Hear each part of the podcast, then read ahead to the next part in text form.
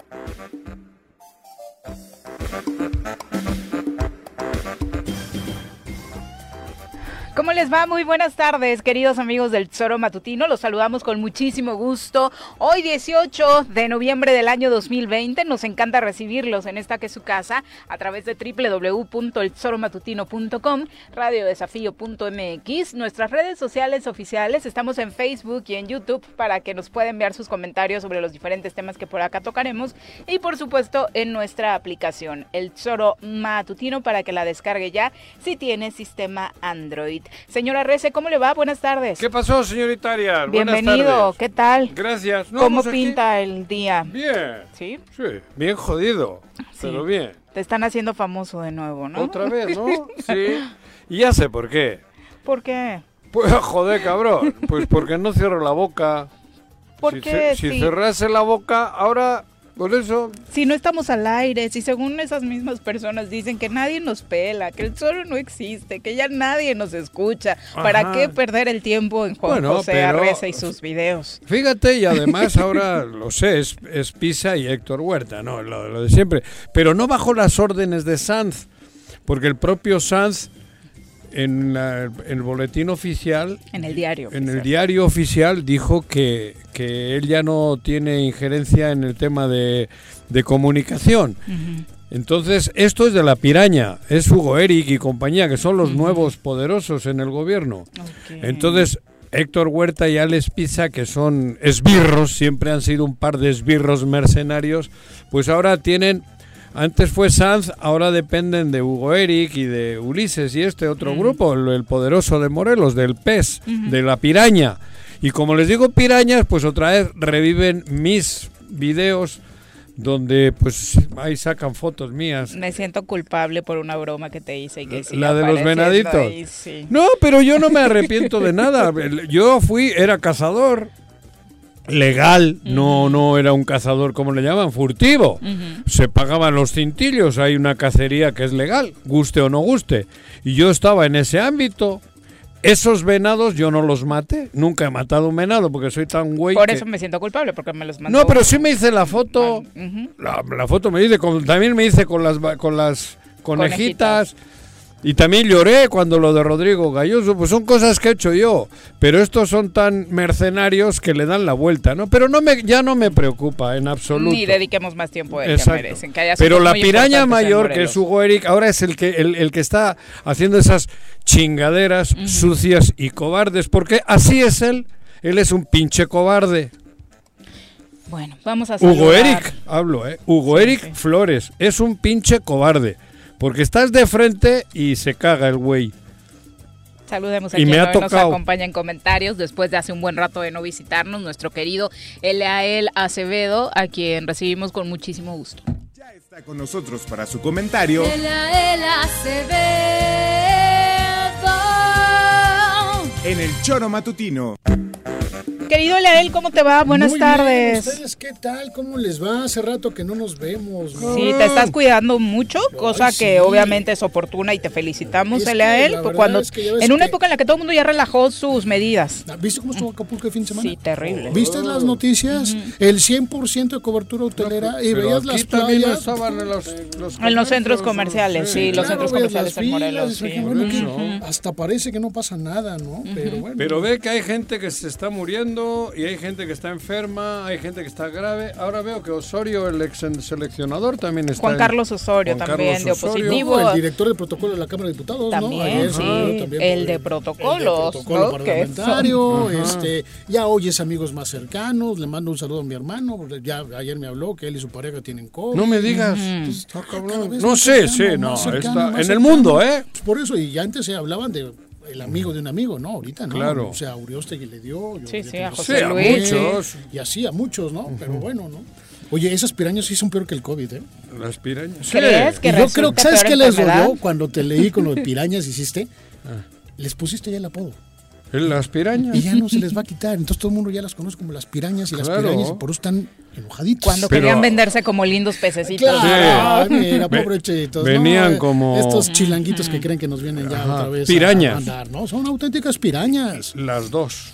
La piraña 1, la piraña 2, porque ya ves que tienen dos peceras. Sí, claro, Dos peceras. dos- dos encuentros, Bueno, en ¿no? fin, eso. Bueno, Pero yo creo que fue lo de... lo Sí, de- ya sé. Hombre, joder, cabrón. Pero muy bien, ¿eh? Pirañas. Gracias. Asuntos importantes se discuten en relación a Morelos, particularmente el INE. En este pasó? momento está abocado en determinar, de acuerdo a su orden del día, si es que Ana Isabel León Trueba, eh, consejera presidenta del INPEPAC, continúa o no en su cargo. Ayer platicábamos con ella y lo que nos Ajá. decía primero es que es la más sorprendida, ¿no? De que un caso de hace cuatro años, que de hecho quedó cerrado hace dos y que hoy tiene a Cuauhtémoc Blanco como gobernador de esta entidad, hoy le esté causando estos problemas. Por ¿no? eso, pero que, eh, digo, iba escuchando y rumbo a México, pero se me perdió justo por ahí, pero la pera, se te va el Pero- internet. Digo, en resumen, no. ustedes recordarán que una noche Denise Merker en el noticiero de Televisa entrevista a los hermanos Yáñez. Ah. Ellos le dicen que tienen un contrato firmado por Cuauhtémoc Blanco a quien le dieron 7 millones de pesos por haber participado en la campaña electoral por la alcaldía de Cuernavaca en 2015. Ese, eh, a partir de ese momento, en 2016 ya era, eh, surgieron varias investigaciones, una de ellas en el INPEPAC, otra en el INE. De hecho, el lunes también el abogado Cipriano Sotelo decía, yo atendí el tema jurídico, el tema que tuvo que ver con la fiscalía donde se tenían que presentar las pruebas, el contrato desapareció, etcétera, etcétera. El, el caso es que tanto el INPEPAC como el INE se tardaron dos años, resolvieron hasta 2018 y de hecho el INE resuelve gracias a la resolución que les envía el INPEPAC, según lo que ayer nos narraba Ana Isabel. Sin embargo, hoy el INE la está acusando de haber eh, alargado esta decisión, entorpecido eh, y que se tardó en entregar los resultados y que, bueno, insinuando que pudo haber tenido otros razonamientos, Ah, ¿no? a ver, ¿qué- Hoy en Pero- 2020. pero- por eso, que pero qué entiendo que raro no porque- prescribe, ¿no? Hay Pero- que separar esto. Pero lo que no entiendo es si ella les ayudó, hoy ellos la Es están que chingando. Ayer leí un poco lo No, que, yo sé lo que la están subieron el dictamen, subieron el dictamen Ujú, los, los del INE, hicieron, y el gobierno del estado está queriendo que se la, Lo que, que le la están quiten. imputando es la negligencia. Te tardaste y escondiste información y acuerdos y los consejeros te lo pedían, te lo requerían, tenemos pruebas de todo y te tardaste 15 meses en, en- Bueno, en- en pero sí. soltar la información. Sí. Entonces, no, no hay que confundir lo que haya sucedido con la acusación contra Cuauhtémoc Blanco, que dices, bueno, fue... Sino la No, no, negligencia no- que tuviste de entorpecer Sí, una investigación. pero ¿y ¿no? por O qué sea, ahora sale? Por- ¿Y por qué Ajá. ahora los propios aliados de Cuauhtémoc, que son los que sacaron el beneficio, hoy la están queriendo No, no chingar? sé, hace ¿Son rato- ellos? El tema. Es- es lo que Ella no decía, sí puede ser un tema político, Tengo sí puede ser fuego amigo, porque las cosas en el a- al interior del Si INPEPAC no fuera andan un juego bien. político, ¿qué es lo que está en juego sacarla? Por la eso. verdad es que no, no va a influir más en, la- en el próximo proceso electoral. No, es un no hay ninguna decisión, no hay algo que tienes 22 no hay algo partidos, que ella no, no la domina. Es un consejo con 22 partidos políticos, cada uno va a tener sus representantes, o sea, cada casilla va a haber 22 representantes. Bueno, entonces ¿por qué ahora la quieren quitar? Lo primero es, mi pregunta es, no es por qué. No, ¿Es sí. político? Yo creo que no. O sea, No, entonces, no- pero no la entonces va- en la agenda pero entonces contéstame, entonces ¿por Voy a qué? eso. Primero descarto esta O sea, no esta ves No, como que alguien vaya al INE a Si, negociar si descartas, si descartas la de política, ¿cuál es la otra? A, a estas horas del partido allá, que desde México quieran Si tú me meterse en Morelos. Si tú me preguntas, después de ver si- cuál ha sido su comportamiento, incluso con los propios consejeros que le han Ah, acompañado, sí, yo- ah, no, claro, pues, por, supuesto, les ha mentado. Yo creo la que es una mujer fuerte. ¿No te acuerdas cuando no cerró el Bueno, micrófono? Pero igual es porque es una y- mujer y- fuerte. Lo que quieras, pero no. No, es- lo que quieras, Ella no. también aceptó esa teoría, ¿eh? que no puede se caracteriza precisamente amigo. por ser una un liderazgo Pero el de INE concordia, aquello, lo demás. Yo, pues, si me preguntas, yo creo que es uno de esos este, locales, algún consejero, algo que Mira. está Pero tienen la fuerza. Por lo eso. mejor de presionar al INE para decirle, oye, ¿tienes este acuerdo o lo sacas o Pero, lo sacas? y el Si no, INE con tanto pedo que se haya metido ahora a cuarto para la una. Ahora, Que no haya que, que no haya algo político, La no te lo es- crees ni tú. la otra es. Ni tú te lo es, crees. Saquemos esto y en la votación decimos que no hay lugar y vámonos a otra cosa y ya ¿Cómo? dejamos una resolución. Pues la van a pasar al Consejo. Que la tienen que discutir el INE. O Eh, sea, o hoy la, ah, hoy la por eso, discuten. hoy, el Consejo hoy General del el- INE dice, el no, último no punto. pasa, entonces nos olvidamos del asunto y carpetazo y Ah, adiós, también bueno. puede ser, ¿no? Sí, pero a que, a que por eso, pero si si ocurre eso, tu teoría es válida. Si no, hay, hay mano política.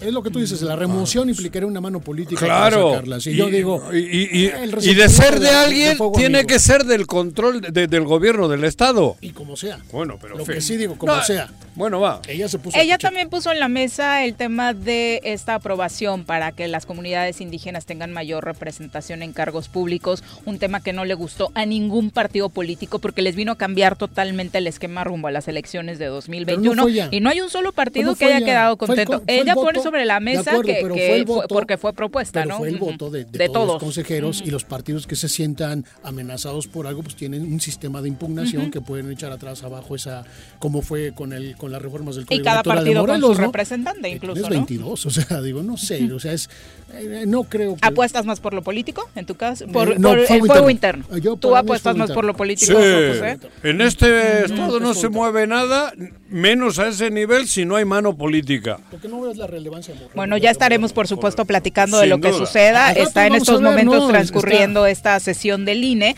en la que se discute como último punto este tema relacionado con Morelos. ¿Qué pasa en otro asunto escabroso que hoy se discute en la nación? El militar Cienfuegos, el famoso Cienfuegos, pues ya terminó la de él, su audiencia hace un par de horas en la cual se dio a conocer que sí regresa a México, en la cual se continuarán con las investigaciones que de inicio estaban fincadas en Estados Unidos. Ahí sí es tema ¿no? político. Le meten tres, tres de narcotráfico y una de este enriquecimiento, Lavado tráfico de de dinero, dinero. lavado de dinero, lo demás. Y para que los Estados Unidos, ellos no se andan con, con pruebitas, o sea, tuvieron el, el cúmulo suficiente de evidencias como para sujetarlo al proceso. O sea, ahora se echan para atrás, pero ahí sí por un acuerdo político con el presidente, yo no veo otra. Es decir, No sé. ahí sí yo no O sea, entiendo. escuchar que Estados Unidos le retiró cargos. ¿Tan chingón es Andrés Manuel? Bueno, ahorita de Trump le debe este un gran favor, ¿no? ¿Qué le debe? Este, todavía, Si no es el todavía le está dando ¿Qué, el último, favor le el debe? último regalo y Ah, consentimiento no, no digas, político. no digas. No, sí, no, Ahora resulta, no. oye Trump, oye, a ver, Ah, no, aquí es casualmente Ah, se, oye, se echaron para atrás oye, en la nada. oye Tron, No, oye no, Tron. Ese punto es bueno, mide con la misma vara, Juan ¿Eh? José, aquí ya, ya. No, pero a ver, este, es que tú eres la hostia. No, no, Oye, no. Tron, te habla Andy aquí de, de, de México. Andy. Andy. Andy López. Andy López te habla. que Oye, te quiero Trump. pedir el último favor, Oye, por Trump, favor. a ese güey que tienes ahí detenido con tantos Mándamelo, cargos y tal, no, no, o sea, quítale todos, güey. Eh, te habla Andy, Sí, no me claro que jodas, sí. no seas Son- iluso. no, el iluso eres tú. Aquí O sea, hay trampa. A, a Trueba sí es una Ha habido negra, trampa. siniestra, Ah, poderosa. Que Ahora mueve, resulta ¿no? que un presidente casualmente- mexicano- Casualmente no. Ah, Es que ustedes favor, los ¿no? anti Cuando Andy sale en la fórmula, las cosas cambian. Eh, te digo, cabrón. Ahora No. resulta que un presidente mexicano otra- tiene un poder superior al de, el de Estados Unidos. Hombre, no me joda. Ahí tengo, ahí me tengo joda, no esa- esas dos teorías. Una es Pero, es- la pero mano no sea negra ridículo. de un gobierno Dios. mexicano. No sea o ridículo. la otra es El nivel de información que debe tener también está Esa- tan grueso que ah, también les dijo, ah. está bien, yo también hablo. Ah. está De ambas la DEA, naciones. está un Ah, senador, ah. está un gobernador, está esto. Esa- también esa puede sí. ser. No, también no. También puede Esa ser. sí. No, las dos son Esa- bastante no, posibles. ¿cómo va a Pero ser ¿para qué regresarlo y no permitir que lo juzguen allá? O sea, A ver. porque igual va a ser juzgado acá. Pues Pero para- no Se a ser- supone. Es una salida fina ¿No? por parte de Estados Unidos. Está bien, pero que Estados Unidos, que México lo investigue. Ahí te Bueno, va, ¿no? ya me lo quito. a que aquí no hay Para nada. justificar por qué no lo estoy llevando. A que el señor una- este a una va a causa quedar penal. totalmente libre. libre. Sí, ¿En qué condiciones regresará a México? Marcelo Ebrard, secretario de Relaciones Exteriores, decía esta mañana lo siguiente. ¿Qué? Viene como ciudadano, como ya expliqué, en libertad. Lo va a transportar el US Marshal Service, que es, ¿por qué? Porque es lo que le están pidiendo a la juez. Ponlo en libertad porque se desestiman los cargos que se presentaron y que sea trasladado a México. O sea, se salvaguarde su integridad física sea trasladado a México en un avión, se entiende, de la- del servicio de Marshall de Estados Unidos y se ponga a disposición de quién? De la Fiscalía General de la República. Pues si ahí no- está, llega en Pero si no hay causa penal, de ciudadano libre. si no hay ninguna investigación, no hay ninguna orden, ¿no? Te digo. Tal y es- como entró a Estados Unidos y luego se llevó su sorpresita. El tema es que el caso del exsecretario de la Defensa Nacional eh, genera dudas, porque aunque se nos ha dicho que va a ser juzgado en México, la pregunta es, dadas las condiciones de nuestro país, ¿podemos estar seguros de que con todos estos cargos que estaban en su contra existirá justicia? Porque no era cualquier cosa. No, como no se robó como una manzana. También, ¿no? y, y- y ya, ya lo detuvieron para deportarlo otra vez al hijo del Chapo. El tema se acabó, ¿no? O sea, perdón. Bueno, aquí han soltado a la hermana del, del carrete. A lo mejor falta de Y elementos, al- falta de pruebas ahí que todavía. estaba en la cárcel ella y alguno Sí, más, ya sí, les sí, han sí, soltado. sí, sí. Un juez ha dicho que para afuera. Bueno, o pues, sea, el caso del general el- deberían darle el chance. el y poder- Que le den un día para que vaya a Disneylandia y después se regrese, ¿no? O sea, es lo único que falta. A ver, que le den estamos- ese trato privilegiado. En ¿no? el caso de la hermana del Carrete sí fue por- porque no hubo cargos, no se encontraron en su contra elementos suficientes sí. para tenerla eso, detenida. sí. Pero, ¿qué dice Andrés Manuel López Obrador sobre este tema? ¿Podemos confiar en las autoridades de justicia mexicanas? La cosa ya cambió, dice. Asumamos de que son otros tiempos y esperemos. Y va a haber oportunidad para ir conociendo todo el proceso, cómo se vaya presentando. Pero ¿por qué tenerle confianza a un juez, a una jueza, a un fiscal en Estados, en Estados Unidos y no tenerle confianza en esta nueva circunstancia a un juez, a una jueza, a un fiscal en México. ¿Podrías responder esa pregunta a él? ¿Por Claro qué sí. A ver, confiar en una no jueza lo están- no lo- gringa Ah, perdón, y no. no es una- La justicia americana no es la mexicana. También es así que el Chapo está encerrado. También es así que muchos están ahí encerrados. ¿no? Pero a ver, el Chapo está encerrado, ¿por qué?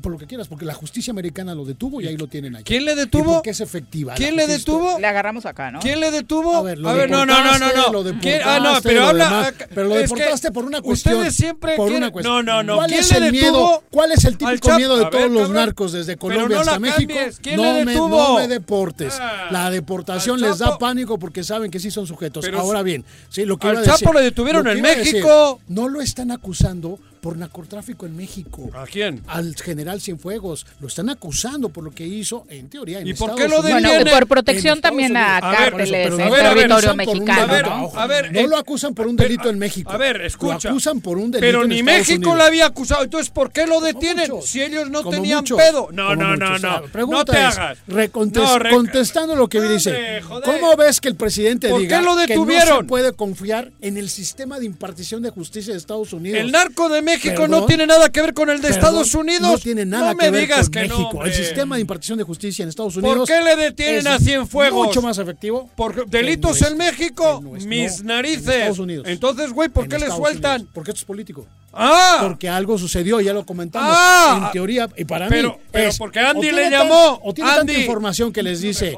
Tengo información de gobernadores, los senadores, republicanos, no tienen- demócratas. no tienen Yo vergüenza. soy Que no es panista. Yo no soy Panista. panista. ¿Cómo no? Claro. Bueno, Y la otra- y la otra es un Al Chapo lo detienen en México. Técnicamente el. Departamento de Justicia estadounidense dijo que tomó la decisión de solicitar la desestimación o quitarle los cargos en contra al- a Salvador Cienfuegos porque la Fiscalía General de la República Mexicana inició su propia investigación en contra del general y Ah. ha proporcionado más pruebas sobre el caso y se comprometió a seguir trabajando de la mano con las investigaciones Ajá, mexicanas. ya. Como escuchábamos a Marcelo Ebrard, va a haber días, intercambio, días, eh, intercambio y cooperación. ¿Por qué al este Chapo no lo mandan para acá? No, qué bruto. ¿Por qué el Chapo que tiene pedos aquí y allí? Porque al Chapo sí lo dejan allá. ¿Y al hijo por qué no lo mandan?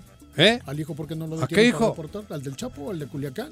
¿Está detenido o qué? No, por eso. Por Vete y deténlo, Por cabrón. ahí sigue y la orden de extradición. Pero si, pero si era los que les ayudaba Felipe Calderón, detenida, y a cabrón. ver, y no hace nada, Felipe ¿verdad? Calderón era el que les No, ayudó. No solamente no hace nada. Vete tú y deténle. A, a- a la abuela. ¿no? Deténle después del desmadre que dejaron ahí todos tus colegas ahí que han dejado podrido Esta el es país. una payasada política. es lo que- Si hay delitos en México, hay que investigar, substanciarlos y sustentarlos. Por eso el general Cienfuegos regresa a México. Fue con lo que cerró la conferencia de hoy Marcelo Ebrard. Vamos a ver si es cierto. Siendo la una con 25, por supuesto, aterrizamos en territorio local. Hoy el alcalde de Cuernavaca, Antonio Villalobos, habló sobre estas expresiones que ayer se virtieron en su contra. Por un lado, por parte de integrantes de Morena que eh, lo desconocían y por otro también por parte de Piraña 1, Piraña 2. ¿Quién es el nuevo? ¿De cuál? De Dos. el 2. El uno es Piraña Vieja. Ok. El dos el es nacional Piraña- es el- Piraña 2. El 2 es el nuevo. Bueno, el- pues Ulises Bravo Piraña ¿Cómo se llama? Uno es- Encuentro social. Uno es Piraña social Ese es uno. y el otro es Piraña Dos. Es que si están más fáciles Piraña uno fifí. Piraña uno. Piraña 1 y Piraña Ah, 2, el otro es joder. piraña fifí. ¿Eh? Bueno, otro esto es Piraña decía fifí. el alcalde Antonio Villalobos. A ver. declaraciones, no, no me preocupa. Ayer, No me preocupa. ayer el hermano del gobernador Ver- dedicó la rueda de prensa hacia ti. Eh, Qué bueno, me, me da gusto, me da gusto de que hablen de ocurrencias, me da gusto que hablen de, de ciertas situaciones que están pasando aquí. ¿En serio quieren que, saquemos- que saquemos los trapos al sol? No quiero ningún enfrentamiento. ¿Tampoco Mejor. te preocupan sus declaraciones entonces de? Eh, hay que preguntarle si en verdad quiere que saquemos los trapos al sol. He sido prudente. He sido prudente tras la figura y tras eh, la política que llevó a cabo la administración de ese momento. Pero si es necesario sacar los trapos al sol, los sacamos para ver cuántas ocurrencias hubo en su administración. Pues ahí está hablando de trapitos al sol, pues por supuesto refiriéndose a la Pero, te das administración. cuenta, pero te das cuenta del contexto es, les voy a sacar sus trapitos al sol. Oye, si, si hubo irregularidades, si hubo desvíos, Hay que de denunciarlas, hacerlo, por ¿no? O sea, o por lo menos haz como Andrés Manuel, una consulta, ¿no? Simúlale, pero oye, trapitos al sol. Perdón, señor alcalde, si usted tiene elementos suficientes para acreditar que hubo desvío de dinero y hay esos trapitos, no es una cuestión a su elección para ver si le conviene o no le conviene, debería de sacarlos. Ni siquiera es para que lo ponga en la mesa. De uno o de otro lado, ¿no? Claro Ah, sí. Y pero lo mismo viene repitiendo alcalde. Yo le diría al alcalde ¿no? que no les haga caso a las pirañas. Alcalde, preocúpate de Cuernavaca, olvídate de las pirañas. Joder, las pirañas solo andan buscando argumentos para mandarnos cortinas de humo, porque lo que están haciendo es comprar a la gente. Hostia, entérense de una vez por todas. Las pirañas solo quieren ganar a base de dinero en las próximas. Están contratando como lo hace el Real Madrid. La hostia, entérense, no tienen fuerzas básicas, no tienen arraigo aquí, no- aquí no hay pirañas, aquí hay cangrejitos, ¿cómo se llaman? Sí. El este, cangrejito barranqueño. Barran- barranqueño. Es nuestra Las pirañas son de fuera. Entérense ya todos los morelenses. Ahora, lo que quieren Es- es, tema, ¿eh? ¿Eh? Claro. No, estar en la marcar. Súbete al foro, súbete al foro. la ¿no? agenda, Entretenimiento. En- ahí coincido. Me bajo y ahí te dejo, ¿no? Claro. Lo que quieres es y show, mientras claro. voy comprando voy comprando jugadores para armar mi equipo de Morelos. Ni- ellos no tienen nada. Aquí no hay piraña, entiéndanme. La piraña no es de aquí, han venido de fuera y están queriendo comprar jugadores de aquí, cangrejitos de aquí. Pero hay muchas pirañas ya. No, no hay, no hay mucha. pues- ¿Qué va de pirañas? Pues ¿Pirañas? desde, desde la, desde la casa del gobernador. Ah, bueno, esa es- esa es en la sede, ahí- es- está el Amazonas. sí, ahí está el río Amazonas. El ahí- Amazonas. Sí, claro, por ahí está el. Amazonas, ahí están las pirañas. Pero los demás En, en los ríos de Morelos no hay pirañas, entérense. No, yo lo sé. Es Son- así. son más rupestres Por eso le digo al alcalde y a todos, no se enganchen, nos quieren entretener. Esas pinches conferencias que dan los martes ahí en el Anticabila, que se sientan con uno un poco antes, todos son cortinas de humo. Al menos están generando derrama económica para el restaurante, ¿no? Ah, sí, lo necesita, sí. eh, espe- A ver si pagan. Sí, claro. A ver Bueno. si pagan, porque esa Oye, es me- otra me- de me la piraña mayor. El diputado de Jojutla se la pasa en Cuernavaca. ¿Quién es el diputado? Pues la pirañita fifí. Ya es de Chamilpa. Pero si le madrean. pero, pero si es diputado Chamilpa. federal en esta legislatura federal por Jojutla. Por Sí. Jojutla. ¿Cuántas veces ha ido a Jojutla? Ya. ¿Por qué no va a Mazatepec, Nacatlán, Temisco Coatlán, también le tocaba en ese distrito, No, sí. a ver. Ujú. Bueno, no lo he ¿qué- visto por allá muy seguido. Hoy seguramente a muchos de ustedes les tocó ver eh, transitar por Cuernavaca una ruta, eh, los restos ¡Quemada! de una ruta quemada. ¡La vi! Transportistas realizaron una caravana a la fiscalía para presentar esta denuncia. Tirsa Ah. Duarte ya nos acompaña en la línea telefónica para contarnos los detalles. Tirsa, buenas tardes. Ah, cabrón. Viri, Juanjo de Leal, buenas tardes, buenas tardes también al auditorio. Comentarles que, como bien lo señalas, hubo una caravana de transportistas en el- las primeras, en las principales calles de Cuernavaca, salieron de Chipitlán con rumbo a la Fiscalía General del Estado. Al respecto, Dagoberto Rivera, presidente de la Federación Auténtica del Transporte, detalló que esto era para exigir justicia y al llegar a la Fiscalía ellos estarían levantando la demanda correspondiente contra quien resulta responsable por la quema de esta unidad del transporte público. Consideran esto no se debe a una situación de cobro de piso, pero sí a que los del transporte público, en específico de las rutas, se están organizando en el municipio de Temisco, ya que hay regiones en las que están operando los taxis prestando un servicio como de ruta, lo que pues desde luego genera pérdidas al trans- a este tipo de transporte, a las rutas, por lo que consideran este pudo ser el móvil. Escuchemos la voz de Dagoberto Rivera. Que no hemos tenido amenazas, a pesar que es una zona donde se dice que se cobra mucho piso, no no es el móvil que nosotros decimos. Nosotros intuimos de que últimamente los compañeros se han organizado eh, para estarle haciendo labor a la gente del 84 hacia arriba, de que no usen los taxis de colectivos. O sea que finalmente para eso está la ruta. La autoridad ha ido a hacer algunos operativos, pero no ha logrado combatirlos o las sanciones que se han impuesto a lo mejor no les, no les ha causado mucho perjuicio al bolsillo de, de esas personas que se dedican a hacer un servicio distinto al autorizado.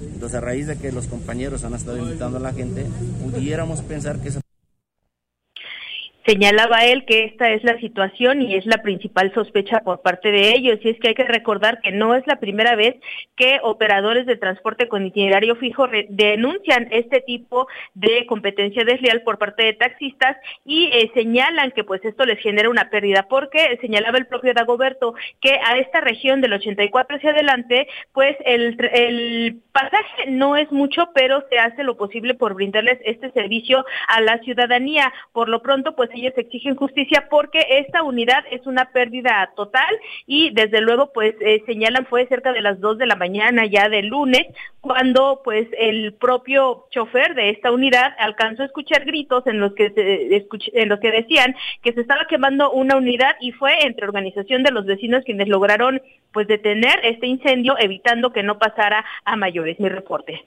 Gracias, Tirsa. Buenas tardes. Buenas tardes. Adiós. La pregunta es, ¿de verdad será un pleito solamente de un taxista enojado porque no lo dejan hacer ese servicio? O sea, viendo cómo quedó la unidad, de verdad lo primero que piensas es un evento de otro tipo. Entiendo que las circunstancias en Temisco aparte no Ah, son iba. las ideales Pero por como para pensar que esto solo fue un pleito entre el taxista y el rutero, ¿no? Y, y- y- y- y a ver, y hay gente que arregla sus pleitos así de comúnmente en Morelos. Bueno, Sí, también sí, hay, ¿eh? también hay. también, la hay, También o hay, sea, sí, sí, también claro. hay gente que ya está cansada del otro, el odio, la canción, de Ah, repente, una y en un momento una- de... Una botella de gasolina. y con una botella de dos No, caguamas sí, adentro, sí. ¿no? Ya, entonces se fuego pone- Sí, quedó ser, ¿eh? destruida al Bueno, 100%. eso aprende Puede rápido. O sea, también, también existe, sí. Un cóctel Sí, molotov. es muy Pero viable. imagínate ahora que un pleito de ese tipo te lleve a generar este tipo de incidentes. ¡Qué terror estamos Pero viviendo! Morelos- La gente, ¿sabes ¡Qué qué? La terror! gente está nerviosa y está presionada, está desesperada. Todos Yo creo que también exasperados. estamos en un momento en el que ya cualquier cosa te hace Estás dispuesto a todo por dos pasajes, explotas, ¿no? O sea, Claro. sí, y ya dices, No, ya. pero el ambiente es propicio. Sí, por supuesto, también es porque propicio. O desde sea, arriba, desde la cúpula, la lo frustración, lo único que frustración nos es- mandan siempre es, es eso. muy evidente en muchas ¿De personas. qué hablamos? ¿no? O sea, no, no empezamos el programa diciendo que en cuanto hablas te madrean. No hemos empezado diciendo... que eso también es terrorismo, ¿eh? Claro, Por supuesto. Pero entonces, ¿qué pasa? Estamos viviendo un estado de terror. Un estado fallido, pero de terror. Yo no le veo mucha diferencia al Pero daño me- que le hiciste a una unidad de ese tipo, pudiendo provocar otra Pero una mira, pero- tragedia, pero- al daño moral que le hacen no nada más a ti, a muchísimas personas eso. a través de Pero denostaciones en redes un sociales. cavernícola civilizado. Tú eres un cavernícola civilizado. ¿no? O Casi, ¿no? toda- sí, Casi Entonces todavía no llevas a, a- a la camorra, ¿no? Actualmente tus pleitos, ¿no? Pero hay mucha gente que tiene estrés y que ya está desesperada y pum, ya que se... no ha tenido ingresos. que no ha tenido ingresos, que se murió un pariente, que se quedó sin empleo, que ve este, inseguridad por todos lados. En fin, también puede ser, ¿no? O sea, digo, estamos en un momento muy difícil en general para todos. Una con 34 de la tarde, nos vamos a nuestra primera pausa, regresamos con mucho más. Tengo miedo, tengo miedo, tengo miedo, tengo miedo, tengo miedo, tengo miedo, señor, tengo miedo. No te asustes. Quédate en casa y escucha. Paga 11 y recibe 12 meses de servicio de agua en 2021. El SCAPS te invita a participar en la campaña de pago anticipado. En noviembre obtén un 65% de descuento en recargos, gastos de cobranza y limitaciones de meses vencidos. La campaña aplica para tomas habitacionales y residenciales. Más información en el número 777-319-0082. Ayuntamiento de Jutepec. Gobierno con rostro humano. Cafetería, tienda y restaurante Punto Sano. Contamos con comida vegana y vegetariana porque nos preocupamos por tu salud. Ven y conoce nuestros productos orgánicos y suplementos alimenticios. Al interior de Plaza Andrómeda, local 19, en calle Pericón, Lomas de la Selva. Contáctanos al 372-3514 o búscanos en Facebook como Punto Sano Cuernavaca. Paga tu servicio de agua potable en Emiliano Zapata. Aprovecha. Paga en noviembre 10 meses y recibe 12 en tu pago anticipado 2021. Hazlo en caja o en línea ingresando a cicapezapata.gov.mx diagonal pago en línea diagonal. Recuerda que si cumples tenemos más y mejores servicios. Emiliano Zapata, un gobierno certificado por la gente. Administración 2019-2021. Si quieres consentir a tu mascota, el mejor lugar para hacerlo es Clínica Veterinaria Mundo Mascota.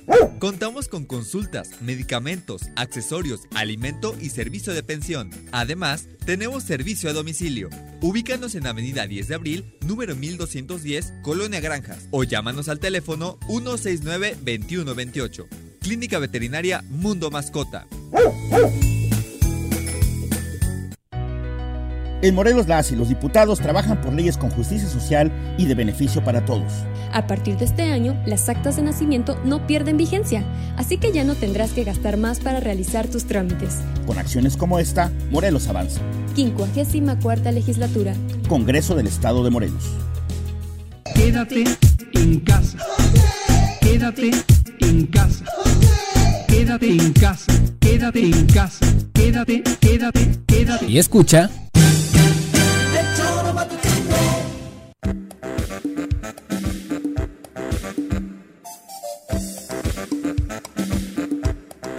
Gracias por continuar con nosotros. Es la una con 37. Falleció la hermana del presidente Andrés Manuel López Obrador, Candelaria López Obrador. Eh, esta tarde, obviamente, es una nota que está circulando y hasta Felipe Calderón. No sé cómo va a tomar Andrés Manuel las condolencias, pero ya le envió el pésame a través ¿Ya de un tuit que oficial? dice. Sí. ¿Sabes quién ha sido el primer medio que lo ha dicho? ¿Quién? El Choro Matutino. ¿Ah, sí? Te lo juro. Mm. Esta mañana me dijeron en el momento que había fallecido, y Sí, lo digo en serio, no estoy presumiendo algo No, qué terrible es absurdo. dar primicias No, en no, por ¿no? eso. Pero te juro que, digo, lo digo de corazón, esta mañana desde Chiapas, porque estaba en Chiapas. Allá me- radicaba. Ajá. Eh, Sí, Katy sí. le dicen, no, ca- ca- ca- Candelaria. Candelaria, eh, eso, por eso, pero el, apodo creo que es Katy o Cadi. Y exactamente eh, a Candy, po- supongo. Candy, ¿no? Me parece. A los pocos minutos del fallecimiento, un conocido que es parte de, de- de la familia me, ha, me ha dicho, oye, Juanjo, acaba de fallecer la hermana del, Del del presidente. Y me ha costado al principio, ¿no? Hasta que me ha demostrado Digo, porque he dicho, oye, no jodas, es una noticia dura. Por supuesto. Y, y, efectivamente el choro matutino en el país ha sido el primer medio en saber porque hemos tenido pues la, la, la casualidad uh -huh. de que un miembro de la familia es conocido nuestro. Exacto. Sí, de hecho pues, murió desde las cinco y media de la mañana. De Esta mañana, uh -huh. te estoy hablando, en, la, en, la, madrugada, sí, cabrón. Un paro de Pero chequen quién Exacto, ha sido el medio que ha publicado el primero. Tuxtla Gutiérrez. Bueno, pues eh, Felipe Calderón envió un tuit señalando mis condolencias al presidente López Obrador por el fallecimiento de su hermana. Descanse en paz. Eh, se conoció que el deceso ocurrió por un infarto. Eh, al término de la conferencia de prensa mañanera, el presidente informó que saldría eh, de la ciudad, precisamente eh, del, del centro de la ciudad, y que regresaría después porque tenía que ir a pues a atender esta estas noticias, ¿no? Es la una con 39 de la tarde. Por supuesto, saludos a todos los que nos escriben a través de las redes sociales. El profesor Arnaldo Pozas, un abrazo. Albino Baena. Alex Gutiérrez dice, yo creo que sí les hacen daño eh, con muchas de las cosas que se mencionan en el Zoro y por eso esa reacción de las pirañas. Las pirañas. Es sí. la una con 40 de la tarde. Vamos a saludar a través de la línea telefónica al presidente municipal de Cuernavaca, Antonio Villalobos, a quien recibimos con muchísimo gusto en este espacio. Alcalde, muy buenas tardes. Con el gusto de saludarte, Viri, Juanjo, Hola. Eliael, a la orden. Hola, hola. Alcalde, Hola, primero hola. eh, cuéntanos, en materia laboral el ayuntamiento ha estado pasando momentos muy complicados, ya te reuniste con líderes sindicales, cuéntanos a los acuerdos a los que han llegado precisamente para que pues la situación vaya tomando calma y el, el curso que deben tomar las cosas respetando derechos laborales. Mira, eh, estamos, eh, hemos platicado con los sindicatos, eh, con la comisión que se armó para revisar cada uno de los casos. Y pues bueno, nos hemos encontrado con la mami soltera que tiene eh, la fortuna de tener un pequeño y la desfortuna de que este pequeño padece algún eh, alguna enfermedad eh, de estas eh, que si no se le da atención pues eh, puede perder la vida. Entonces, casos como este, papás solteros de la misma manera, personas discapacitadas o que han quedado en discapacidad por cuestiones laborales eh, y que no han sido pensionados, eh, mamis embarazadas, eh, pues bueno, to- todo este tema hemos lo hemos tenido en la mesa y estamos tratando de ser conscientes eh, y de crear conciencia de que el tema sindical no es un tema de protección y de impunidad, es un tema de tener el derecho y la certeza de un trabajo estable, pero siempre y cuando trabaje eh, o el trabajo lo desempeñe de acuerdo a mis capacidades y oportunidades y no de alguna manera nada más por favoritismos o por cubrir el espacio o el compadrazgo que me puso aquí o el desempeño que a veces no es desempeño, simplemente la cobertura del espacio. Vamos, es todo un, es- un, un escenario el que ponemos para tomar la decisión si hay un regreso o no de una reincorporación a las filas de los trabajadores del servicio público del Ayuntamiento de Cuernavaca. Después de estas decisiones, alcalde, ¿cómo va a cerrar el año el ayuntamiento? Mira, que quede claro, eh, el ayuntamiento eh, lo va a cerrar bien, cu- cubrirá sus obligaciones eh, jurídicas con el tema patronal, con el tema de los trabajadores. Eh, estamos cerrando bien el año en tema de los recursos federales. Eh, sí, de alguna manera eh, traemos adeudo de este de esta línea de crédito que tomamos para en esta epa- época de, ca- de pandemia que la recaudación era baja, seguir cubriendo con todas las obligaciones del municipio de Cuernavaca, y va- pero vamos a salir bien, todo marcha bien, vamos a terminar un año bien y que la población entienda y comprenda que eh, sí va a haber en un momento todo este gasto que ya no se generará pasará a ser parte de la gran oportunidad que tendrá Cuernavaca para hacer inversiones en infraestructura y servicios públicos de la ciudad y con ello poner a Cuernavaca en una posición de una ciudad próspera de acuerdo al crecimiento y desarrollo comparado con las ciudades eh, que más viabilidad tienen en este momento en el país. Oye, alcalde, a ver, yo, yo sí quiero comentarte algo aprovechando este viaje de, de, que, que, obviamente has sido muy criticado porque en una en una versión simplista hacen verte como el logro que se que se dedicó a, a despedir gente nada más porque sí, yo no lo creo, obviamente no, pero sí sí soy enfático porque yo sí creo que esto se debe en mucho a que muchos de los regidores los últimos trienios han querido a hacer acuerdos en favor de la ciudad a partir de colocar gente, familiares, esto y aquello. Y yo sí creo, al menos quiero preguntártelo si tengo algo de razón, de que la nómina se había estado inflando cada tres años solamente para construir acuerdos en el cabildo, para que el regidor estuviera tranquilito, para que el regidor tuviera lo demás, ¿no? Entonces sí decirle a la población, a ver, no, no, no se trata de un alcalde que se le ocurrió en plena pandemia despedir gente nada más. O sea, no es el Grinch, definitivamente, ¿no? Hay algo atrás todavía. Y es la inflación de la nómina de regidores que han llegado solamente a eso. ¿Estás de acuerdo conmigo o qué opinión tienes al respecto? Mira, es cierto lo que lo que has comentado, eh, pero no nada más de regidores, inclusive de los favores de aquellos que a un alcalde acompañan en una campaña y que de alguna forma se comprometen a dar estabilidad económica a ciertas familias en ese agradecimiento, compadrazgo, eh, con sanguinidad con la que hay con muchos trabajadores.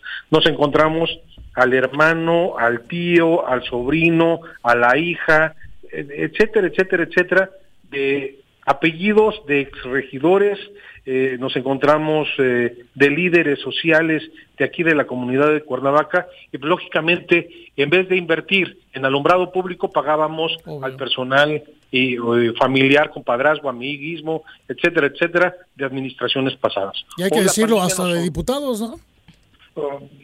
no quiero mencionar, pero eh, algunos de ellos han crecido políticamente. Nosotros no, no, no estamos viendo un tema de favoritismo, simplemente la pandemia nos obligó a meternos hasta el fondo y a decir tenemos que eh, tomar ciertas decisiones. Qué bueno, eso te felicito. Pero decisiones que a final de cuentas o eran sobre 50 o eran sobre 500 y el golpe iba a ser el mismo. Sí.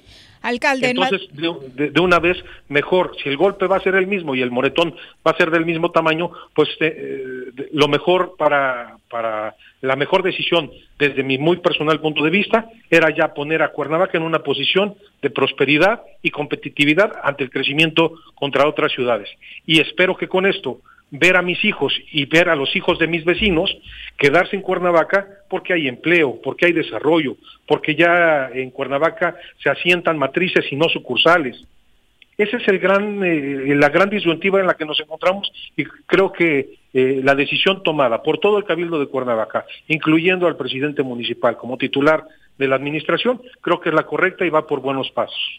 En materia de seguridad, alcalde, este fin de semana desafortunadamente fue asesinado un jefe policíaco de la capital de Morelos en medio del marco en el que opera el mando coordinado. Eh, pues se habla mucho a propósito de que pues este elemento había recibido amenazas eh, en recientes meses de los exámenes de control y confianza, de qué hay que hacer cuando esto sucede, de mejorar, por supuesto, las condiciones en las que trabajan los elementos policíacos. Eh, ¿Cuál es tu postura ante esto que sucede?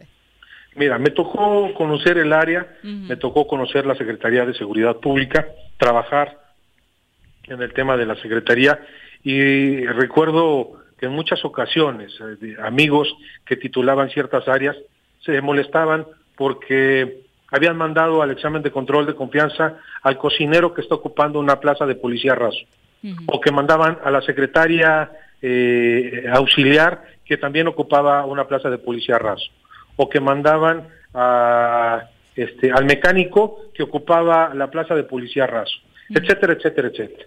¿no? no mandaban al personal operativo a, a, eh, evaluarse, a de alguna manera restringirle la, esas oportunidades que se dan de colaborar con, con ciertas personas. Creo que es momento de tener que evaluar a nuestros elementos para que de a partir de ahí sepamos si podemos o no confiar en ellos, si se tiene que renovar o no el personal, si tiene que haber salidas o no salidas de acuerdo al Consejo de Honor y Justicia y no a las voluntades de eh, los comandantes. E, es un trabajo que se debe de hacer, pero reitero nuevamente, Cuando hay un mando coordinado lo podemos trabajar, pero cuando nada más de, es de nombre, pues entonces no esperemos resultados eh, y lo único que nosotros como alcaldes eh, o como municipios, sí, sí lo único que recibimos es la crítica de la población porque de mando coordinado no nada más el nombre. Reitero, no creo, no quiero entrar en más polémicas, pero es doloroso perder a cualquier persona de cualquier sociedad y en este caso un elemento de la policía, dadas las circunstancias que hayan sido eh, y que sea de Cuernavaca. Alcalde, eh, tienes una audiencia en los próximos días, este caso de la denuncia que se hizo en tu contra, audiencia que fue pospuesta. Eh, ¿Cómo te enfrentas eh, a, estos cargos? Con mucha tranquilidad, así Viri, te lo digo con mucha tranquilidad, estoy tranquilo, sé perfectamente que mi actuar ha sido en razón del servicio público, no puedo permitir que un autocinema se pusiera y se eh, a funcionar dentro de una privada en la colonia Vista Hermosa. Eh, resulta con que el día de mañana podremos tener una, una tienda de autoservicio dentro de Tabachines o dentro de algún otro fraccionamiento porque a alguien se le ocurrió. Yo me he dedicado eh, responsablemente al tema de la administración de las finanzas. No tengo colaboración muy directa con el personal eh, de estas que va a supervisar, o etcétera, etcétera, porque reconozco y me he desarrollado en un tema del el servicio público y más aún cuando conozco plenamente el organigrama y sé que hay rangos y sé que hay cadenas de mando. Mientras las cadenas de mando se respeten, creo que los errores no se deben de cometer. Oye, alcalde, ¿y ahora sí ya te dejaron entrar a la carpeta? Porque creo que estaban jugando, ¿no? ¿Te la daban a medias o tachadita o qué? pues nunca, nunca supe y lo más que supe era lo que transitaba por las redes sociales. Es increíble. Es decir, hay, eh, hay, hay, una violación de presunción de inocencia, del debido proceso, de sigilo, etcétera, etcétera, etcétera, etcétera. Entonces, todo esto se convierte, desde muy, muy personal punto de vista, en un tema electoral. Y más aún cuando ayer salen ciertas fotografías donde el abogado está con otro abogado, con otro abogado, un representante de partido, y entonces esto ya se volvió un cochinero. En el anticabila. está, todo En el anticabila. Eh, pues, creo que es el lugar que les gusta. hablando de ese lugar, ya sé que hace unos momentos con otros compañeros de medios de comunicación decías que no querías entrar en polémica, alcalde, pero ya tanto el PES y algún sector de Morena decían que si pretendes la reelección no, no estarían apoyándote. Mira, yo no sé, a mí tampoco yo pretendo apoyar al PES, ¿no? Eh, así desde mi muy personal punto de vista y si ellos se le, ellos dicen que las ocurrencias de esta administración, pues ocurrencias es desde mi muy personal punto de vista traer a un futbolista y desafortunadamente estamos en el último lugar de los últimos lugares. Pero no entraré en temas polémicos porque no quiero causar polémica, tanto así que he resguardado el archivo del municipio de Cuernavaca. ¿O de verdad quieren que lo saquemos a la luz? Pues hay cosas que deben sacar, ¿no? Eh, pero si fuera por beneficio de la ciudad, alcalde de los ciudadanos, no, sí, pero si tienen trapitos, Si tienen trapitos al sol, también, también. Ese es el problema. o nos ponemos a trabajar, porque yo tengo mucho trabajo, o me dedico a sacar y a explicar el pasado. Y yo creo que si quieren que expliquemos el pasado, lo sacamos y lo explicamos pero habrá tendré que hacer las denuncias correspondientes. Y entonces o me dedico a las denuncias o me dedico a trabajar. Creo que la ciudad merece a alguien que se ponga a trabajar para un futuro, no para analizar el pasado ni buscar resultados del pasado. Atendiendo el tema de la contingencia, ¿qué te dice el comité sobre esta posibilidad de que tal vez, como en buena parte del país, pudiéramos cerrar el año otra vez confinados? Estamos muy, muy, muy tranquilos nosotros en el sentido de que tenemos que apretar las cosas en protección civil. Si de alguna forma logramos la conciencia en la sociedad, creo que evitaremos que el semáforo naranja regrese. Necesitamos eh, estar tranquilos, eh, cuidarnos, ya sabemos de qué se trata la pandemia, estar eh, todos atentos al tema de la infraestructura de salud que tiene o que tenemos todos los morelenses, eh, porque dependiendo de eso es, una, es uno de los elementos que va marcando nuestro semáforo. algunas ciudades han tenido que regresar, nosotros hay que estar atentos a los hospitales, a las camas, a los respiradores, eh, a cómo hay los rebrotes o cómo, eh, cómo se está presentando los contagios, estar atentos todos. Oye, alcalde, aprovechando, y, aprovechando. Y es la, perdón, y cierro diciendo que eso es la preocupación que nos pondrá atentos al cubrebocas o al uso de los diferentes elementos con que ahora nos protegemos. A mí ya me quedó la duda, ¿sí va a haber multas o no va a haber multas por no traer el, el, el cubrebocas? Es un tema que nosotros estamos analizando porque ya es eh, Yo creo que vamos, no, necesario. De aquí, llega, de aquí a que llega la vacuna y viendo que de alguna u otra manera nos estamos aflojando, nos estamos aflojando en, en esta cooperatividad urbana, de poner nuestro granito de arena y de repente vemos que muchos en las banquetas, en las aceras, en ciertos lugares, ya están sin cubrebocas. Espérenme, no, no es lo que si te contagias, es que nos vas a contagiar a nosotros y tiene que ser un tema de volver a concientizar a toda la población de lo que podemos perder y son millones y millones y millones y millones de pesos en empleos, en, en industria, que pueden no levantar cortinas, en, en, empresas, en empleados de esas empresas, todo lo que se puede perder si regresamos a un semáforo, que es lo que menos deseamos. Pero no Y es si un hecho, alcalde. como- ¿Perdón? ¿La multa no es un hecho? Pero si nosotros tenemos que ser drásticos Ajá. e implantar una multa, ya estamos estudiando el punto de acuerdo eh, a través del cabildo para hacerlo. Yo te No diría, yo creo que sí. Fíjate, te voy a decir una cosa. Con las personas que conozco, que lo que comentamos el, el tema, casi todos coincidimos que qué bueno que ya haya una multa, porque la verdad es que dejarlo a la voluntad de las personas, siempre hay un responsable, como tú dices, que no es que ponga en riesgo su salud, pone en riesgo la economía de la ciudad y muchas otras cosas. Yo te diría, saquen el acuerdo y sí, pónganle multa a las personas que no lo usen. Mira, me, me, me contraté, acepté el cargo, no para hacer amigos, no para hacer favores a los, en un tema de compadrazgos y de amiguismos. Me contraté para cuidar a la ciudad, para hacer lo, lo mejor posible, eh, dentro del, del aspecto como se me están presentando las cosas, qué difícil ha sido esta administración en muchos de los temas como se están presentando, pero la ciudad va caminando y es y está con un futuro próspero, pero necesitamos la cooperación de todos. Si me dedico al compadrazgo, al amiguismo y a velar por mis intereses, creo que eh, poco poco estaríamos haciendo al respecto. Oye, eh, hablando de política un poco, he visto que Morena ha abierto las puertas a que todos los que están ahorita de alcaldes o alcaldesas puedan ir a la reelección. Cambió un poco el tema. Hoy, Ah. hoy precisamente he visto eso en México. Ayer. Mira, se han presentado muchos aspectos. Eh, yo lo único que siento, eh, y lo he dicho en algunos, eh, eh, en algunas giras de trabajo, nadie pateó un perro muerto. Y por la patiza que me están dando, creo que soy bastante, bastante consentido por ellos. Y, pues eso significa que pues ahí vamos caminando. No me quiero dedicar en este momento a un tema electoral.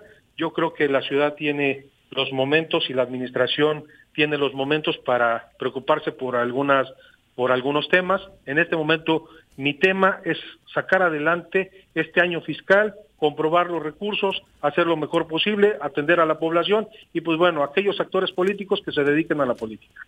Alcalde, muchas gracias por la comunicación. Muchísimas gracias. Y ahí me saludan a Belinda, por si viene y viene a saludar a alguien. Ándale. Por Chamilpa. Chamilpa. Creo que nació en Chamilpa, no en Madrid. cabrón. Gracias a todos. Un abrazo. Fuerte- alcalde. fuerte abrazo. Buenas Adiós, tardes. Una con... Y pero que ya no se compare con los perros muy pateados, ¿no? Pero fue hay un Ulises- personaje político que acaba de decir que es un Pero perro fue muy Ulises golpeado, el ¿no? que el- la piraña 2 fue o qué? Sí, pero lo hizo negando que todas las consecuencias de lo que está pasando en Cuernavaca son a causa de las decisiones que ha tomado el alcalde, que ellos no han tenido absolutamente nada que ver. Decíamos lo curioso era que después estaban sentados con el abogado defensor con paredes. de eh, los ex Sí, o del sea, lo hacen demasiado. Entonces, demasiado Evidente, eh, lo quieren, burdo. quieren ¿no? hacer. Por eso dije, la verdad es que el despido sí tiene una razón, una razón Sí, que la, hemos hablado mucho. La historia de, de sí. cómo se construye. Llegar a ¿no? 4.800 trabajadores, un municipio con yo sí digo, qué 400.000 bueno, habitantes, claro, es una barbaridad. George Hernández dice, pues yo creo que con esos videos su Eric Flores dice que se la pelas, Joaquín. Ay, qué pelado. ¿Que se la pelo?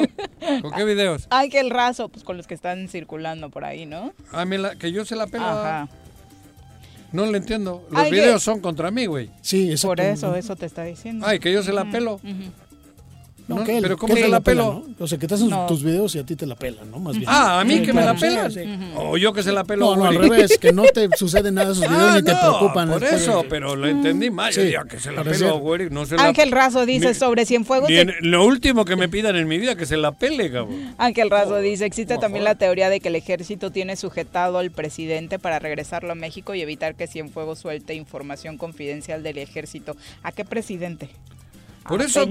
pero es ¿O que... a ya este, no entendí. Pues sí, ¿o porque a este? este no le interesa, ¿no? Oigan, a ver, Pero pues, ¿qué esconde, es no? que esto es una cosa que ha ocurrido en Estados Unidos. Esto no es... Esto, esto, Es que ha- hace poco Sí. había quienes decían, no jodas, pinche presidente de México, él ha sido, él es... a-".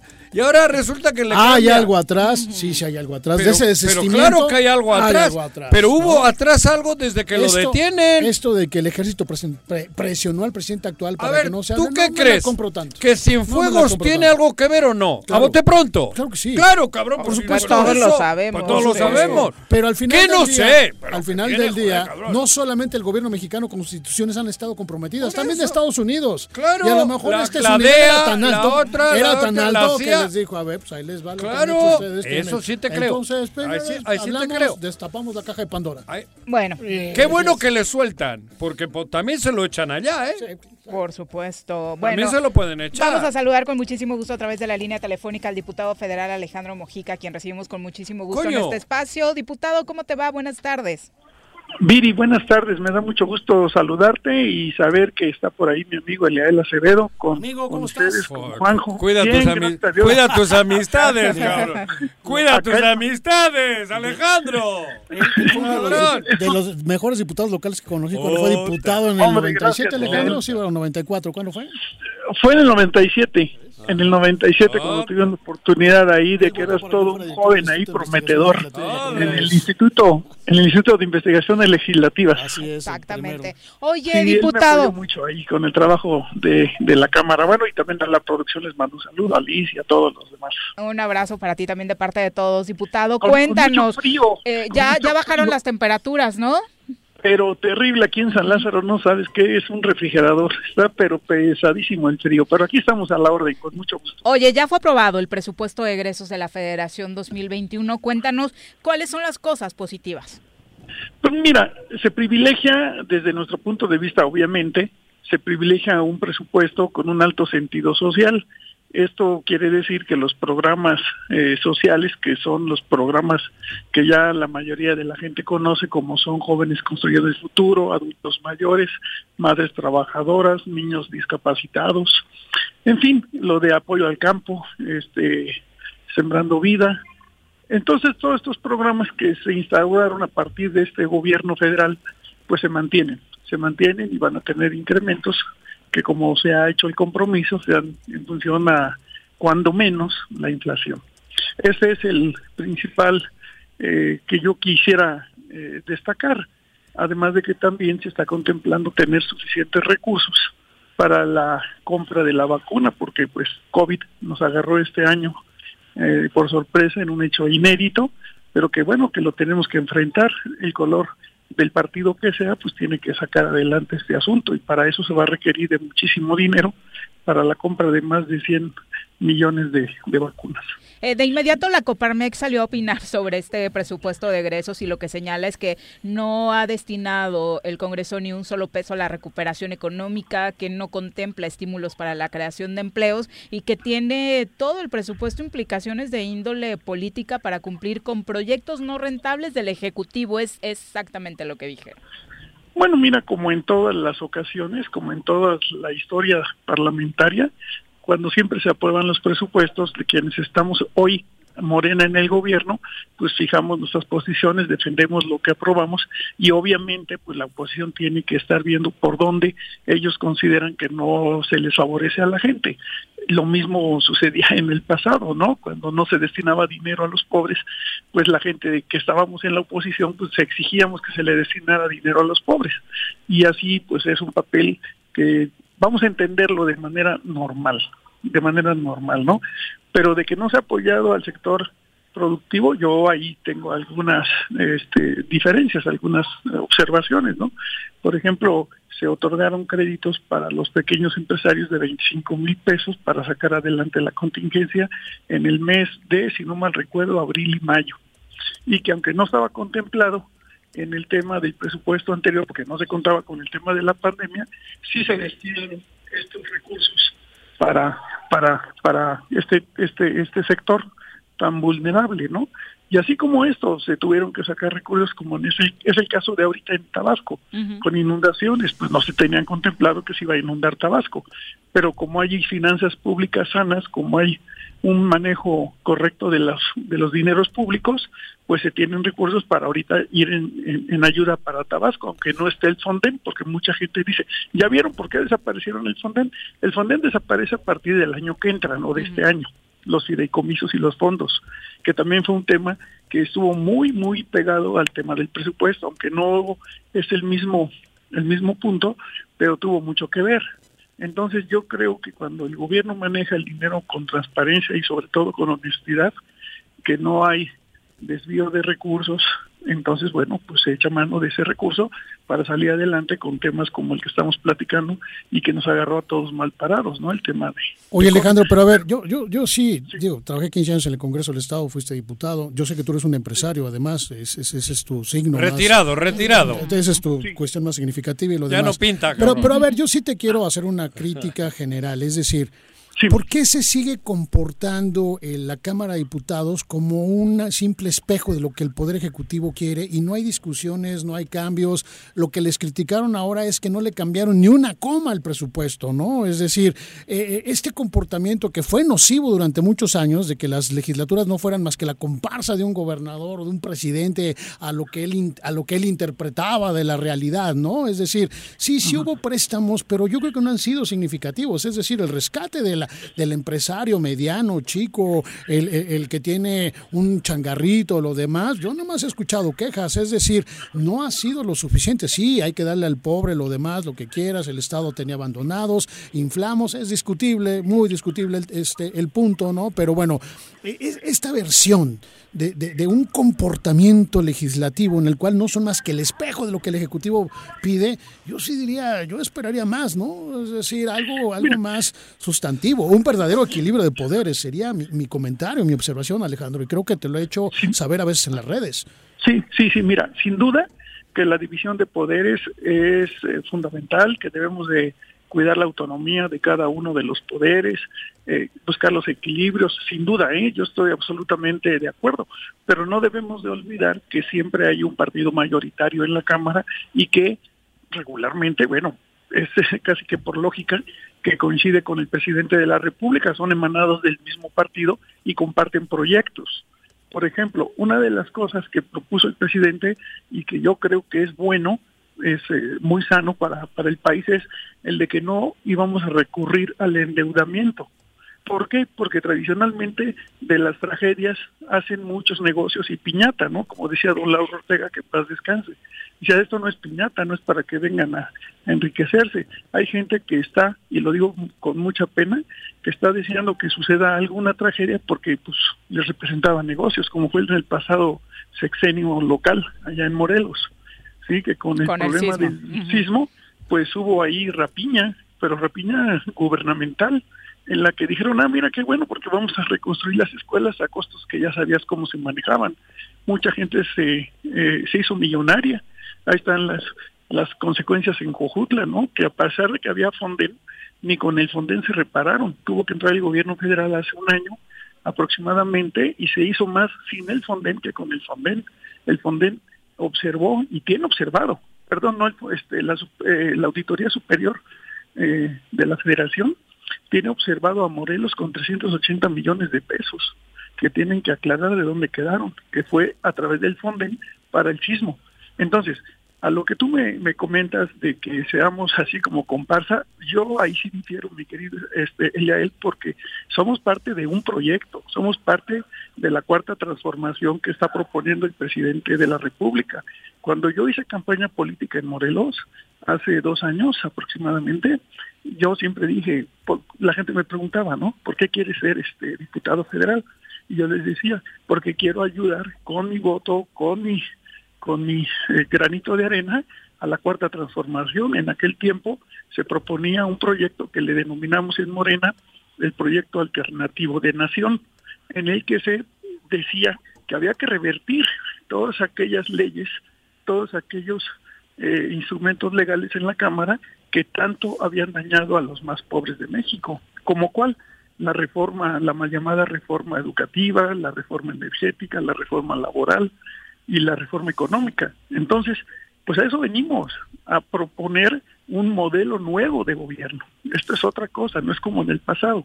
Y que somos una mayoría que estamos de acuerdo con el presidente, pues por supuesto, formamos parte de la cuarta transformación. Diputado, ¿y qué va a pasar con los estados? Hay un recorte también en el presupuesto para las entidades federativas de nuestro país. Mira, no hay un recorte. Es que como, como, como hemos venido nosotros diciendo, las cosas hoy se hacen de, diferente manera. Recorte es que se hubiera dejado de darle participaciones como se le dan a los estados o sus participaciones, ¿no? Las, las participaciones que se les dan es en base a una fórmula. Lo ha dicho el presidente en algunas conferencias matutinas. Hay una ley de coordinación fiscal.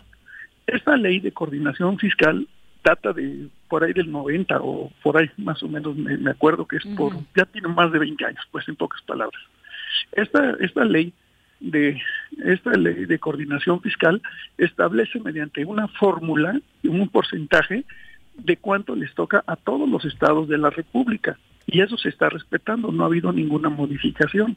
Por ejemplo, otra de las cosas que hay que destacar, no hay impuestos nuevos, no hay aumento en los impuestos.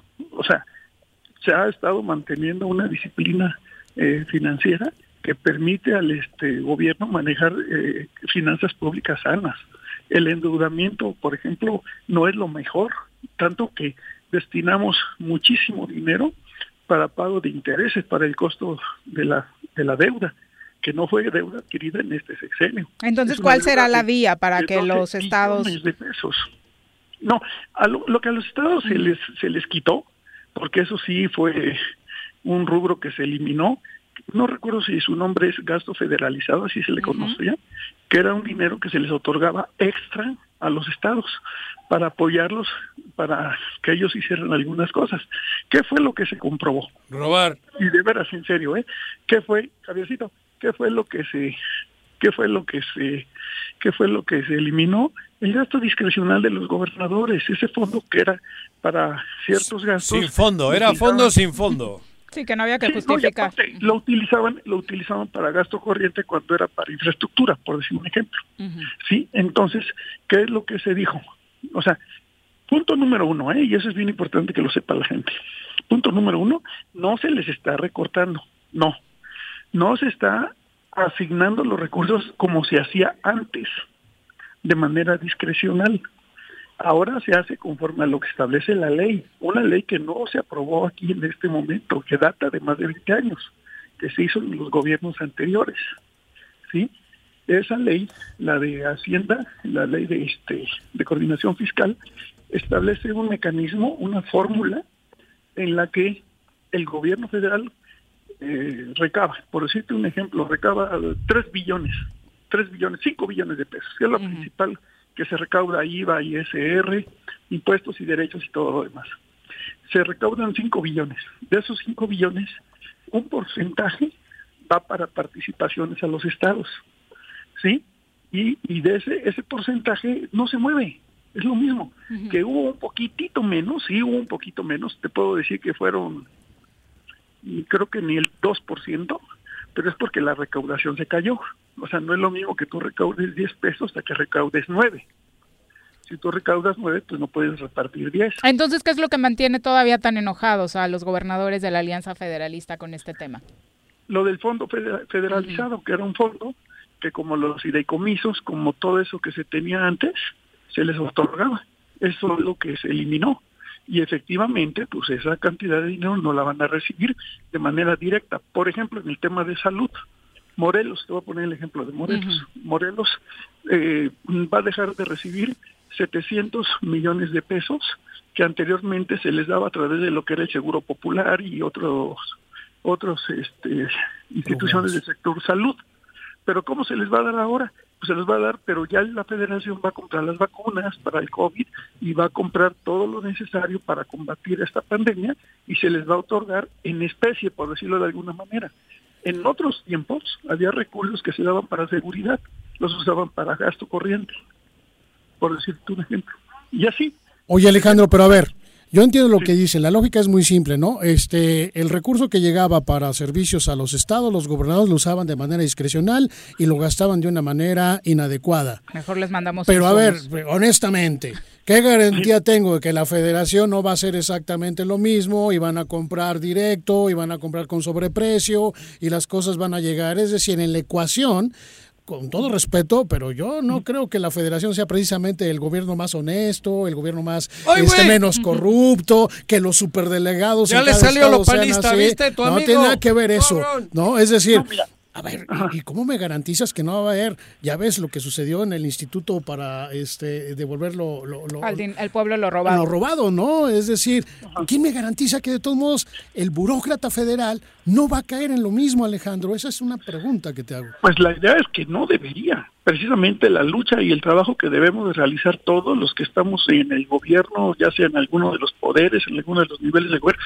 y la sociedad en su conjunto, tenemos que volvernos más participativos, más vigilantes, más exigentes en el manejo del dinero público. Yo te puedo decir, y de veras lo digo en serio, yo sé que que el presidente polariza mucho y que no todo el mundo está de acuerdo con sus políticas.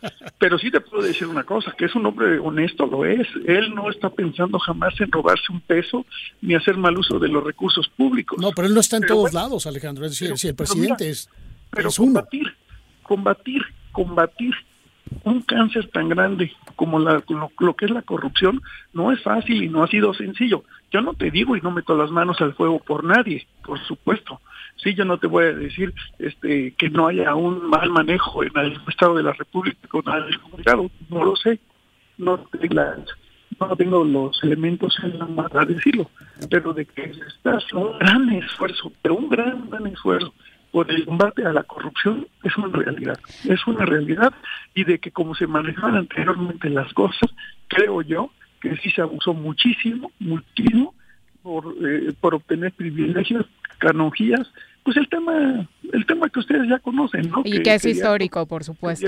se maneja, ¿no? Diputado, pues muchas gracias por la comunicación. Pues gracias a ustedes. Muchas gracias. Les agradezco mucho, como siempre, la oportunidad de platicar con el auditorio y en esta ocasión, de manera muy especial, el que me hayan permitido saludar a mi amigo él que ya tiene un reto que personalmente no lo veo, aunque sí nos vemos bien en las redes o en el teléfono, pero siempre es un gustazo. Oye, ¿y vas a estar en la boleta? ¿Vas a estar en la boleta o no vas a estar en alguna boleta? ¿Cómo? ¿Vas a estar en alguna boleta o no vas a estar en alguna boleta electoral? El chismoso ya apareció. Te voy a, hacer franco, no lo sé, y de veras que te lo digo con franqueza, porque como el partido pues será el que determine si, si nos da la oportunidad, pues bueno, si me hacen el favor de invitar y creen que puedo ser útil en algo, pues ahí listo. Y si bueno, no pasa nada, ¿no? Tendremos que regresar a nuestras actividades y apoyar desde afuera para que este país sea mejor cada día. Gracias, diputado. Buenas tardes. Un abrazo, gusto saludarte. Gracias, igualmente. Me dio mucho gusto saludarte ayer. Gracias, gracias por tus atenciones, querido Juanjo. Hecho. Te mando un abrazo.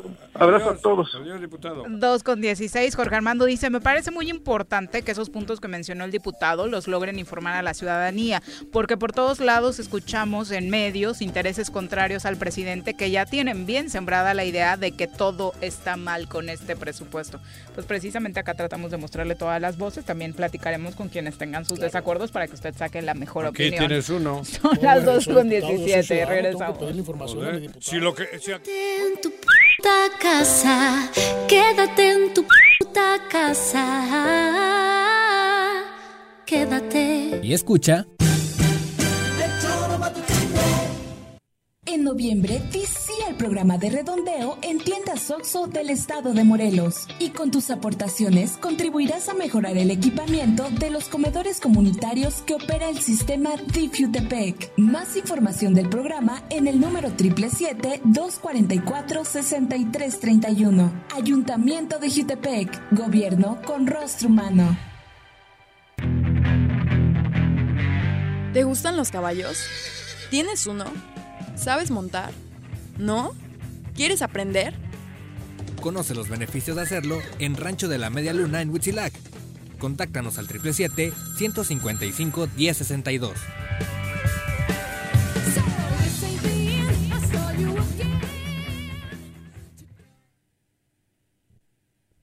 El Ayuntamiento de Cuernavaca, a través de la Tesorería Municipal, te invita a aprovechar la campaña de descuentos en el pago anticipado del impuesto predial y servicios públicos municipales 2021.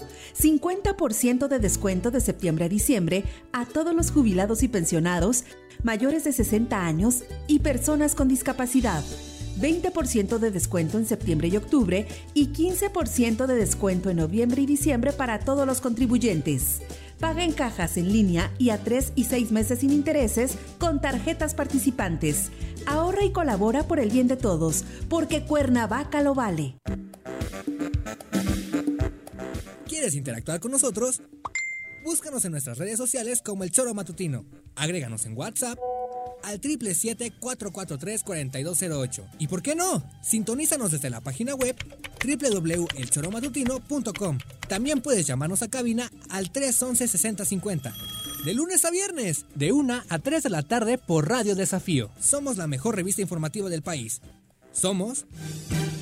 El gobierno municipal de Yautepec te invita a que aproveches los grandes descuentos en el pago del impuesto predial. 17% en octubre, 14% en noviembre y 12% en diciembre. Además, jubilados, pensionados, personas con capacidades diferentes y adultos mayores obtienen 50% de descuento. Además, participas en la rifa de un auto último modelo y dos motocicletas. Paga en línea en www.yautepec.gov.mx o asiste a las oficinas de catastro. Avenida Revolución sin número, carretera Cuautla Cuernavaca, Colonia Atlihuayán en Yautepec. Te esperamos. Va por Yaute.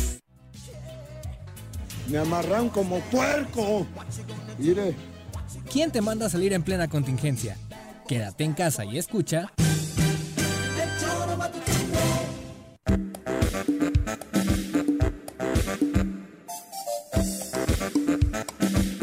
Dos con 20 de la tarde, gracias por continuar con nosotros. Vamos a platicar de cosas más amables como el sobre el cuidado del agua y demás con nuestros amigos del Departamento de Cultura del Agua del ZAPAC, el Sistema de Agua Potable y Alcantarillado de Cuernavaca. Nos acompañan en cabina Karen Salas, bienvenida. Gracias, muchas gracias. Buenas tardes, te acercas al micro un poquito más. y Miguel Ángel Velázquez, bienvenido. Mire, Juanjo, Elael, ¿qué tal? ¿Cómo están? tardes. Buenas tardes. Un gusto, muchísimas gracias por, por el tiempo.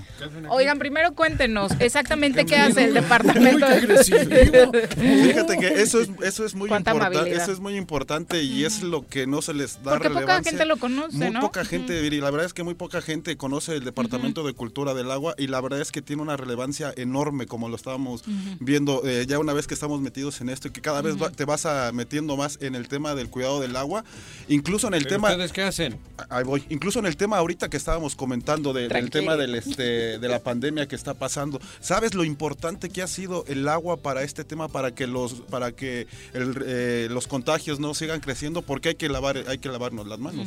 Hay que estarnos lavando las manos con más cuidado. Constantemente. Pero también como eh, en el tema de la pandemia nos quedamos en casa, hubo más uso de agua, ¿sí? Claro. del, que se tiene que hacer. Entonces, ¿qué hace el Departamento de Cultura del Agua? El, departe- el Departamento de Cultura del Agua hace el trabajo de concientizar a la población para que utilice el agua de manera responsable y de manera eficiente. Y también ¿Cómo, lo, vamos- cómo? Yo no, no, no entiendo. ¿Cómo lo hacen o qué? ¿Van a las casas, a las escuelas o qué? Pero- En- cuando antes de la pandemia, ahorita, antes de la pandemia, nosotros visitábamos todas las escuelas, todas las escuelas, todos los días íbamos a, a las escuelas y Tienen dábamos charlas muy talleres. padres, Sí. ¿no? Y mascotas. Sí, tenemos ¿no? mascotas, ahí tenemos. Es, es que eh, para llegar a la a mayor población se creó una, una obra de teatro con, con mascotas. Son los guardianes. ¿Tú los- actúas, güey? Sí. Ay, cabrón. Me tocó, me tocó eso era el... ¿Tú también?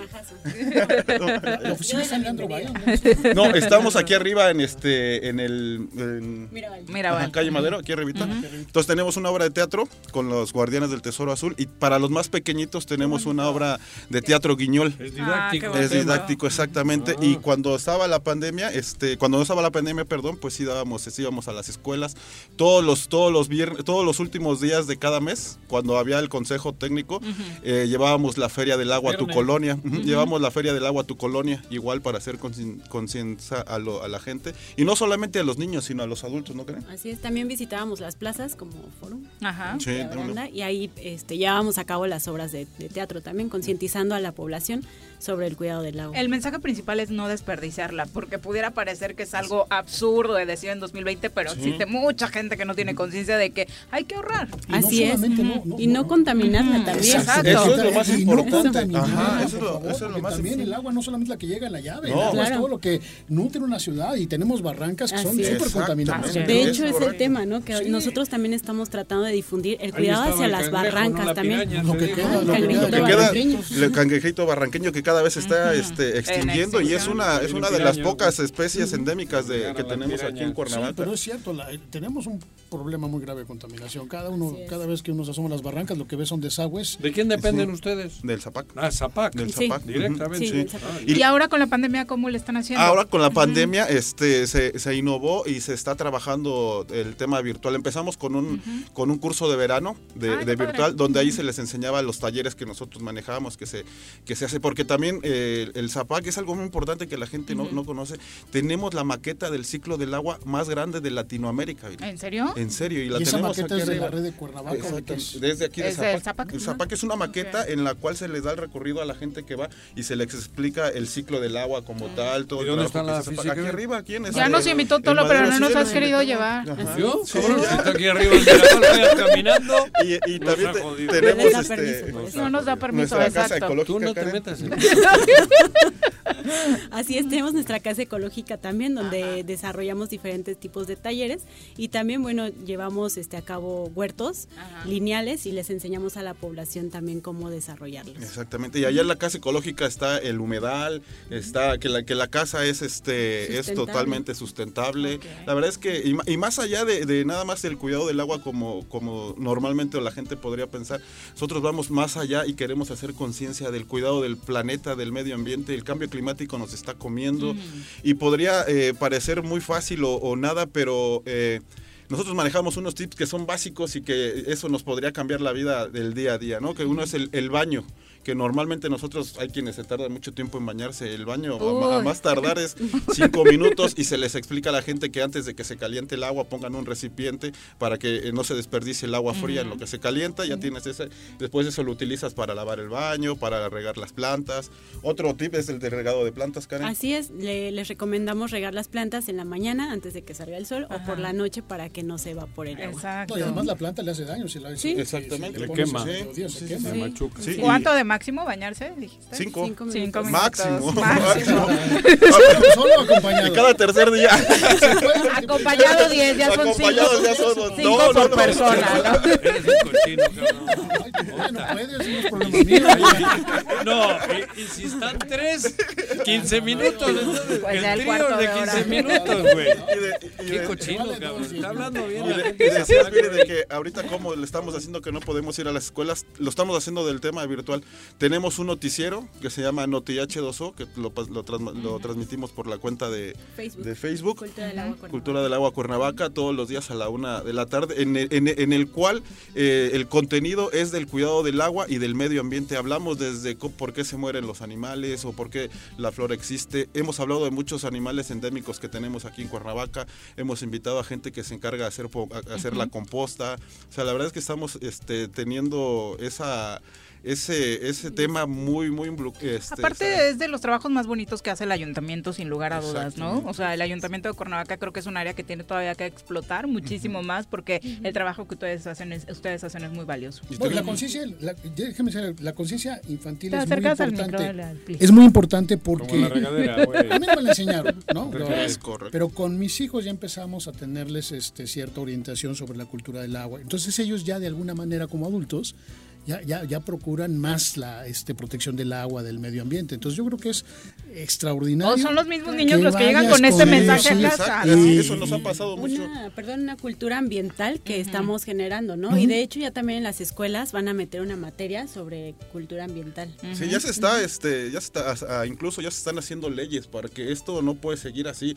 Tarde o temprano, el agua nunca se va a acabar porque el agua es un recurso natural renovable. Lo que está pasando es que la, la mancha urbana estamos creciendo muchísimo más.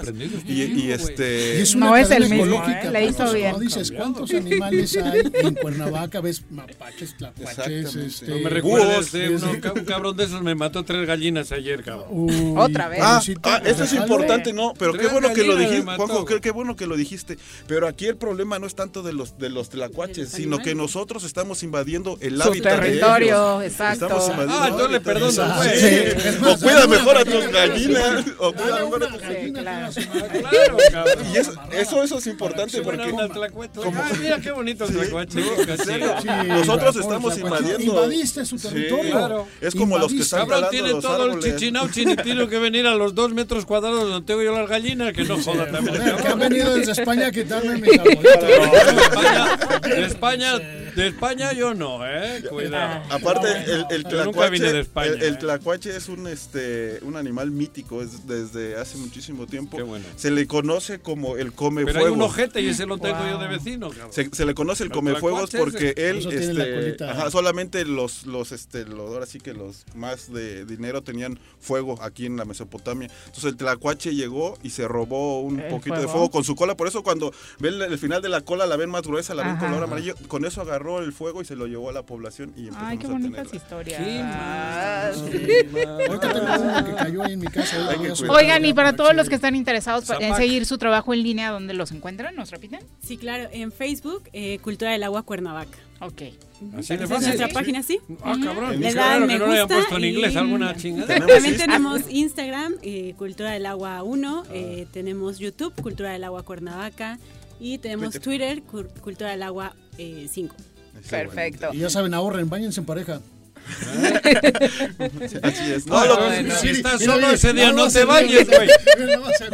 Se. Y segura, lo que sí, antes de que nos despidamos, seguramente han visto Ah, por ¿quieres ahí algún, alguna campaña que tenemos, la de yo cuido el agua y yo Ajá. cuido el medio ambiente. Y tú, es hacer conciencia a la gente que cuiden el agua y que cuiden al ambiente. Con estos bien. tips que nos acaban de compartir, por supuesto. Muchas gracias por acompañarnos. Saludos a Luis Nava, que nos está escribiendo desde la Casa Ecológica. Dice, es importante tomar conciencia de lo que Ay. está pasando con el agua y el medio ambiente. Gracias por acompañarnos y felicidades Por muchas su gracias a trabajo. Muy buenas tardes. Adiós. Son las 2.30. Eh, por supuesto, seguimos saludando al público. Carlos Alvarado también les manda muchos saludos, especialmente a Karen, por ahí creo que es tu fan. Entonces, Te digo que tenías que haber venido sola. Me mandan una foto. De lunes, que venga sola, Me mandan una foto. Genaro Sánchez también nos manda muchos saludos y ya que estamos hablando del medio ambiente, vamos a nuestro reporte del clima. El reporte de clima semanal con Nuri Pavón. Nuri, ¿cómo te va? Muy buenas tardes. Hola, Viridiana, muy buenas tardes. Un Nuri. gusto saludarte. Nuri, esta noche he sentido el viento tremendo. El aire. El el, aire, viento el- toda la tarde en- en aquí en arriba. Cuernavaca estuvo full. En Huitzilac, Aquí durísimo, también, aquí cabrón. también, ayer todo el día. Y hoy no se ve que están cambiando mucho las cosas. Perdón. Más o menos como a esta hora empezó un poco de viento y por la tarde se puso más fuerte, Nuri. ¿A qué se debe eso? Así es, como mencionan, ayer estuvimos teniendo rachas importantes de acuerdo a lo que son las estaciones automáticas que tenemos en algunos puntos del estado. La más fuerte fue en la zona de Huitzilac, estuvo presentando vientos de 53 kilómetros por hora, fueron Wow. vientos importantes. Sí se registraron vientos eh, fuertes en esta zona. Y el día de hoy, todo esto, ¿a qué se está asociando? Tuvimos el paso del Frente Frío número 13, ahorita ya localizado sobre lo que es eh, la península de Yucatán. Estamos teniendo todavía su masa de aire frío que lo viene oh, acompañando y esto es lo que ocasiona los vientos. Hoy vamos a estar esperan- esperando rachas de 30 a 40 kilómetros por hora. Nuevamente se espera en lo que es el transcurso de la noche madrugada y hay que recordar esas condiciones son por estos sistemas frontales. Las temperaturas matutinas y nocturnas se están presentando frías en los altos, frescas en el resto de los de los municipios y vamos a estar esperando o se tuvieron hoy temperaturas eh, cálidas a calurosas asociado a que se tuvo menos nubosidad con respecto al día de ayer y esto permitió por supuesto la recuperación de las temperaturas máximas. Oye, Nuri, entonces este, este tema del bajón de temperaturas también tiene que ver con todo esto. Así es, todo lo que es un sistema frontal, hay que recordar, eh, llega a presentar condiciones de descenso de temperatura, el, el, viento y también lo que en algunas ocasiones lluvia. En este caso, en Morelos no nos ocasionó precipitaciones, pero sí estuvo o está presentando lluvias en lo que es la zona de Tabasco, Chiapas, Veracruz, en la península de Yucatán. Sí está generando lluvias importantes asociado a lo que es este frente frío. Perfecto, pues muchas gracias por el dato, Nuri. Muy buenas tardes. Adiós. Buena tarde, Viridiana. Bye. Bye. Bueno, son las dos con No, pero estuvo durísimo. Sí, pues ya ¿eh? rachas de 53 no es cualquier cosa. No, y- y- y- habrá, ¿dónde estás? arriba. Digo, en Huichilac fueron los Ajá, dos. Sí, me agarré al árbol allí una bota, ya me llevaba, güey. Para acá, para abajo. Bueno, otro evento cancelado importante en Morelos relacionado con la pandemia es la tradicional feria de Jojutla del Sí. primero de enero. No Ya hoy se hizo oficial que no se celebrará. Mira. que ya habíamos comentado en algunos tiempos anteriores. Hoy la pandemia nos obliga a reconsiderar varias cosas. Si bien es cierto, la economía es parte fundamental del desarrollo de nuestra ciudad, de nuestro municipio, en el cual el 52% de la población económicamente activa de Jojutla se dedica al comercio, las condiciones de salud que estamos viviendo a nivel mundial, que no son exclusivas de Cojutla, pues nos obligan a tomar consideraciones, a retomar acciones, pues para prevenir el contagio masivo que este virus del COVID-19 pues, ha traído en el mundo. Por eso agradezco mucho a los diferentes líderes de nuestros mercados que están aquí presentes. Les reconozco sobre todo la responsabilidad asumida de anteponer el interés de la salud sobre el interés económico. Sabemos que el hecho de no hacer la feria de Año Nuevo este, eh, en este 2021 implica pues un deterioro económico pero como lo acabo de mencionar, la salud está por encima. Y si no hay salud, pues ¿de qué sirve el lineal?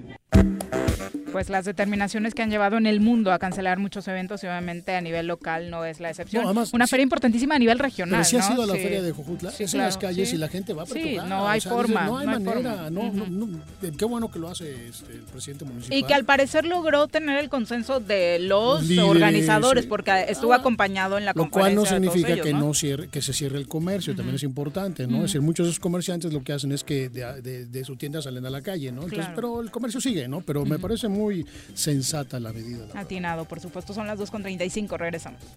Tengo miedo, tengo miedo, tengo miedo, tengo miedo, tengo miedo, señor, tengo miedo.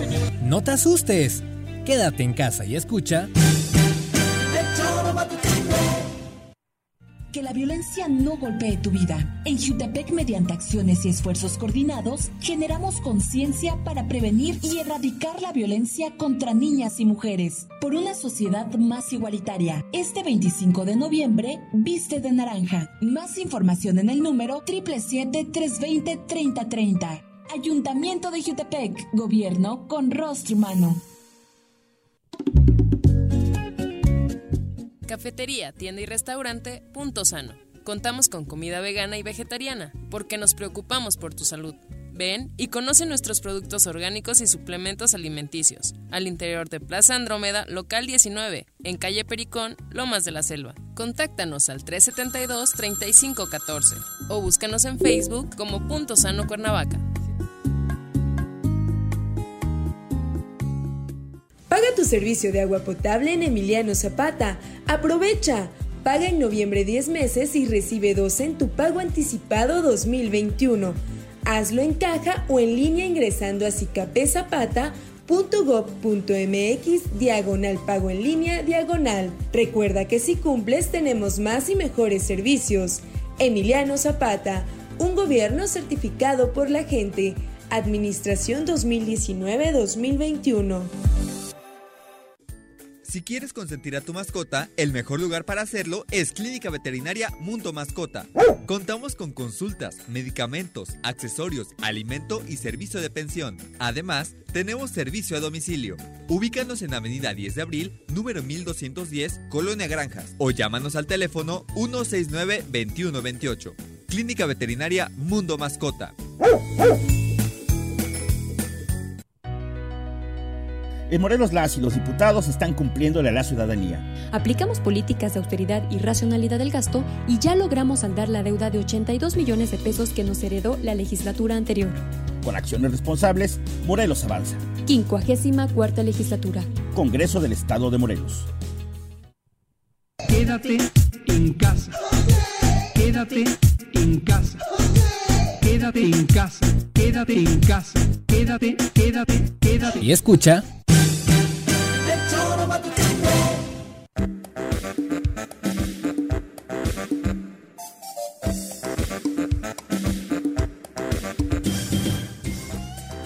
Con 38 de la tarde, gracias por continuar con nosotros. Y, y a propósito de todo lo que está pasando con el IMIPE, tú que estuviste por ahí, ¿cuál es tu opinión? La Elsa me había olvidado preguntarte. Pues ya nos aventamos aquí un refrán, un- un debate, ¿no? No, O pero sea- con el IMIPE, no. Ah, no, No, no, no. pero- La falta de consejeros, que si llegaron los anteriores, que si no, que si sí. No, no, bueno, es que, es que ay, estaba muy a gusto. Medítalo, estaba muy a gusto, medítalo, y ahorita platicamos con ver, eso, a ver, porque... ¿quién, quién, quién va a entrar? El papá de un exdiputado y un asesor de un diputado. Es ¿no? correcto. Es decir, y además les van a pagar retroactivos dos años. Ujú. ¿sí? O sea, las pésimas decisiones que tomó la legislatura anterior, no hubo ninguna contingencia en esta legislatura por ineficacia, por ineptitud para pararlas. ¿no? Ahí están las pensiones, dijeron que dijeron de las pensiones doradas, vamos contra ellas. No. Pero O la operatividad en el INPEPAC ahorita está totalmente... ¿En el INPEPAC o en el IMEP? En el INPE, perdón, ya me hice bolas porque estoy acá al pendiente de la Perdón. sesión del INE. Lo, peor que le ha pasado al IMIPE, yo pensé que era Víctor Díaz, no, es, es Doribón. O sea, la verdad es que está pésimo. Y las condiciones actuales son de una ineptitud la legislatura. Ya, Víctor salió el año pasado y no han sido, no fueron capaces de nombrar al doctor. sustituto. Sí, hijo, Víctor Sí, Díaz. Díaz. Y, y después dicen, bueno, cancelamos el, este, la, la convocatoria anterior y ahorita vamos por dos. ¿Y, y qué va a suceder? ¿Los vas a poner? los ¿Nos vas a y poner? con la qué? calidad de personajes Perdón, que decías, Tienes ¿no? un órgano importantísimo con una persona que no tiene la capacidad para estar ahí en ningún sentido. ¿Quién? Es el abandono total. Dora Angélica, Dora, ¿qué se llama? Doribón. Titular del INPE. Doribón. 2 con 40. Vamos a retomar porque es muy importante para nosotros relajarnos, como Sí. decías hace rato, y qué mejor que en buenas propuestas cinematográficas. A partir de hoy, eh, Luis Eduardo Flores nos estará acompañando con las recomendaciones de cine y por supuesto con este aprendizaje para que no solo veamos cine, sino también aprendamos de cinematografía y detallitos por ahí interesantes en las pelis. Luis Eduardo, bienvenido, ¿cómo te va? Muy buenas tardes. ¿Qué tal? Buenas tardes. Saludos a todos y a todos en el set. Mucho gusto eh, de estar aquí. Gracias por la invitación. Oye, pues ¿Y tenemos... por, qué por qué sabes de cine tú? Digo, pregunto. Digo, Ah, bueno, yo soy- porque teníamos Anda. un, un- un- Viene- eh, viene- una- el Miguel aquel cabrón. ¿no? Viene Doberman hoy, ¿eh? ¿Cómo se llama? Sí, es muy Mendoza. Mendoza, cabrón. No tenía ni idea de cine el güey. No, ah, sí no, está- eres un grosero. Era broma, güey. Pero tú qué eres, Es- con- ¿estás en el medio del cine o cómo? Yo soy comunicólogo y Ah, trabajo y he trabajado con festivales de cine, Ah. proyectos. Ah, mira, qué interesante. Y tienes eh, precisamente toda esta eh, infraestructura ahora con Aprecinema, ¿no? Hablando de apreciación de cine. Ah, cabrón. Así es, empezamos en la pandemia un proyecto que se llama Precinema que, que ya llevamos seis meses eh, realizando diferentes actividades en línea, cursos, conferencias, eh, cineclub virtual, que también me gustaría invitarles hoy a esa, a esa dinámica, entre varias cosas que ¿Y ya... dónde están estás preparando. tú físicamente? Físicamente, en este momento, en la ciudad de Puebla, aunque, Ah, bueno, en mira. cuanto se calme todo este merequetengue pandémico, pues estaremos de regreso en la ciudad de la eterna primavera. Ah, bueno, perfecto, muy bien. ¿Cuál es la propuesta del día de hoy? Pues mira, yo quería proponer una sección una propuesta que tentativamente le vamos a llamar eh, El placer de la mirada, en tributo a un gran cineasta y teórico del cine que es François Truffaut, en el que pues podamos hablar, podamos divulgar y podamos reflexionar eh, acerca del cine, producciones, eh, que podamos hablar también de series, ¿no? Producciones audiovisuales sin perder de vista pues el goce estético, ¿no? Sin perder de vista que de, de lo que se trata es de disfrutar y en el camino aprender. Entonces, esa sería más o menos la idea, hablar de películas, series que estén en este momento eh, siendo relevantes, también de pronto mirar hacia atrás, ¿no? Y apoyarnos sobre todo en plataformas de streaming, ¿no? Eh, que es, bueno, han sido creo que nuestros salvavidas para muchos en esta ¿Cuáles son esas? pandemia. Netflix. Ah, esa. Nes- Netflix, eso. Ah, ya. Digo, Ajá. ahora sí que estaba esperando que ustedes dijeran nombres porque yo no sabía. No, no. si Es que ¿no? luego aquí Juanjo cobra las marcas, pero No, de no, momento no, no, lo está haciendo. Relájate, relájate. Tú suelta lo que quieras. Sí, pues, pues eso sería más o menos, ¿no? A mí me gustaría. Oye, pero una pregunta. Ahora en los, en los cines, en los, en los cines, digo, los normales, Sí, sí, las salas- las ¿está salas habiendo estrenos, está habiendo actividad? Porque yo, ah, puta, hace desde el año pasado que no voy al cine. Actividad hay, pero estrenos Pero no sé, estrenos- Luis. ¿Hay novedades? A, a esa actividad Sí, me refiero. Hay estrenos, ¿eh? ¿Ah, sí? Hay- hay- está hay- viendo estrenos. ¿Se están filmando películas? ¿Se están rodando películas en Hollywood y en estos lugares? ¿O Sí, está en parado este la momento. cinematografía? Ah, ajá, a ver. Hay muchas producciones que están en proceso, por ejemplo, Matrix 4 es una de ellas. Ah. Y este, pero hay, hay muchas otras que están paradas o que se han tenido que trabajar con mucha más eh, cautela que antes, ¿no? Claro. Por lo tanto van a tardar más en llegar Ajá. a las salas. Pero sí ha habido estrenos, ha habido películas de cineastas como que Christopher Nolan que se han tomado el riesgo de estrenarse en esta situación. Por eso, cabrón. Y pues, pues los resultados no han sido muy A, alentadores. a eso ¿no? me refiero, con las si hay una superproducción que tiene X millones de dólares en inversión, puta, ¿cómo lo recuperan? Mejor la guardas. Por eso, a eso Claro. me refiero, ¿no? Creo que habrá ese tipo momentos. de... Lo, lo, lo, lo que viene en plan espectacular lo tendrán guardado. Sí, de hecho hay, hay casos de películas que ahorita son como que están muy esperadas, como la nueva producción de Batman Ajá. protagonizada con Robert Pattinson, la nueva adaptación de Dunas, no esta película que en algún momento David Lynch adaptó eh, basada en la novela famosa de Frank Herbert y que también Jodorowsky en algún momento intentó hacer una adaptación quimérica que involucraba hasta los de Pink Floyd y que bueno iba a llegar este mes a cines y pues se tuvo que posponer porque no no hay condiciones. Oye, entonces la propuesta para todos los que nos están escuchando, ¿qué pelis nos recomiendas aventarnos en estos días? Pues mira, yo quería proponer, eh, además de la, de la, de la recomendación, una pequeña reflexión, ¿no? Acerca de del cine y el papel que ha jugado, sobre todo en este momento de encierro forzoso, voluntario, etcétera. Ok. Este, porque, pues, si, no sé si se han puesto a pensar qué hubiera sido del, del encierro si no hubiéramos tenido las plataformas que tenemos hoy en día. Digo, hay, hay más que Más, em- Netflix. Más hijos, más Sí, niños. más cabrón. barrios, sí, más barrios. hubiera crecido la población, ¿no? Seguro, cabrón. Hubiéramos compensado, pero pero es, es interesante sobre todo el papel que juega el entretenimiento artístico que se ve volcado en películas, series, sobre todo Netflix y sus Yo competencias. creo que psicológicamente ayuda un chingo. muchísimo, sí. Porque son ratos que, que creo que todos los hemos pasado viendo series o No, viendo... y además, o- o- ¿No? ¿no? solamente el entretenimiento, si es un sistema de comunicación con las personas que te rodean, ¿no? O sea, están cercanas a ti, haces tus videollamadas, te mandas chats, en fin, también te sirve de, de una manera de red de comunicación, por lo menos, ¿no? Claro. Sí, sí, como que como que hay una especie de el otro día estaba leyendo una especie de rito moderno, ¿no? Que es ahora compartir una serie con alguien, comentarla. O sea, son formas que al final de cuentas ya O desde o solo- hace décadas o se ha reflexionado que el cine pues no es más que otra forma de estar juntos. Claro. Sí. No, y, y sí creo que muchas relaciones se han terminado porque el fulanito o la fulanita se adelantó de capítulo y no van al mismo en la serie, ¿no? Eso, eso sí es, es- pero es imperdonable Es eso, imperdonable. ¿eh? Se volvió sagrado ya. Lo que extrañamos muchos es la última fila del cine, cabrón.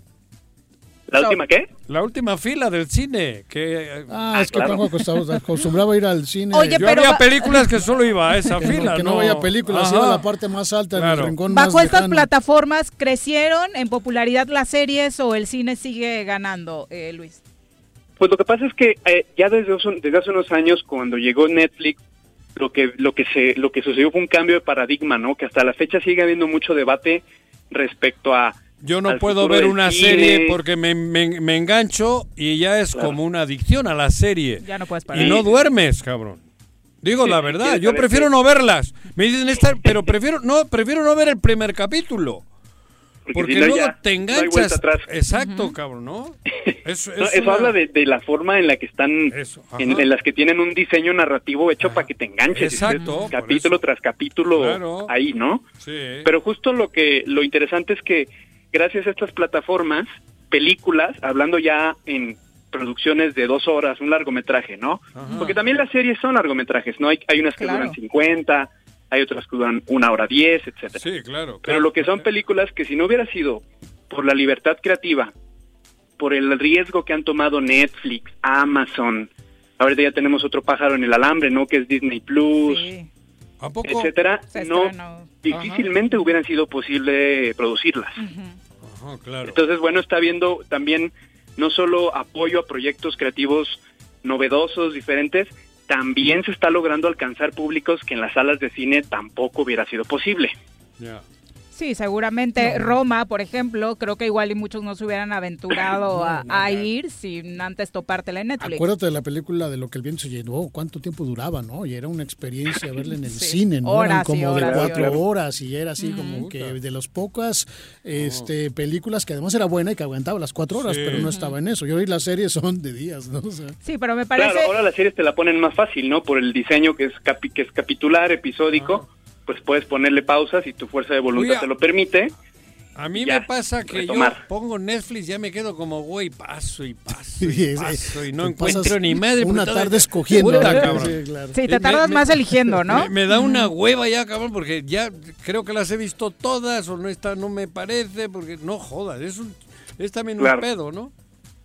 Sí, justo de- hablando de Netflix y de, de- de estas plataformas, la recomendación que les que, que les tengo hoy es una película exclusiva A ver. de la plataforma. ¿De Netflix? Una, sí, Ok. Ah, de Netflix. qué bueno. Una película ver, que está dando mucho de qué hablar, ¿no? Que es Ya no estoy aquí.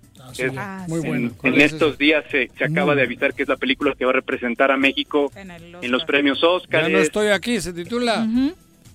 ¿Y, y quién Ya no trabaja? estoy aquí, se llama. ¿De, de qué trata? Digo, ¿cuál es? Es Siento que película- no es muy del perfil de No, no Juanji, le va a ver si lo Juan, convence. no le va a A ver, dime. Uh, vale mucho la pena porque lo A ver. interesante de esta película es que es muy ha alcanzado una popularidad, una popularidad in- inusitada, ¿no? O sea, ha alcanzado públicos juveniles, ¿Por qué? públicos que ya son veteranos cinéfilos, está está ganándose cada vez más público. Es la Ah. película que va a representar a México en los ¿Pero de Óscares, qué que a trata? Para ver si me engancho, cabrón. ¿Eh?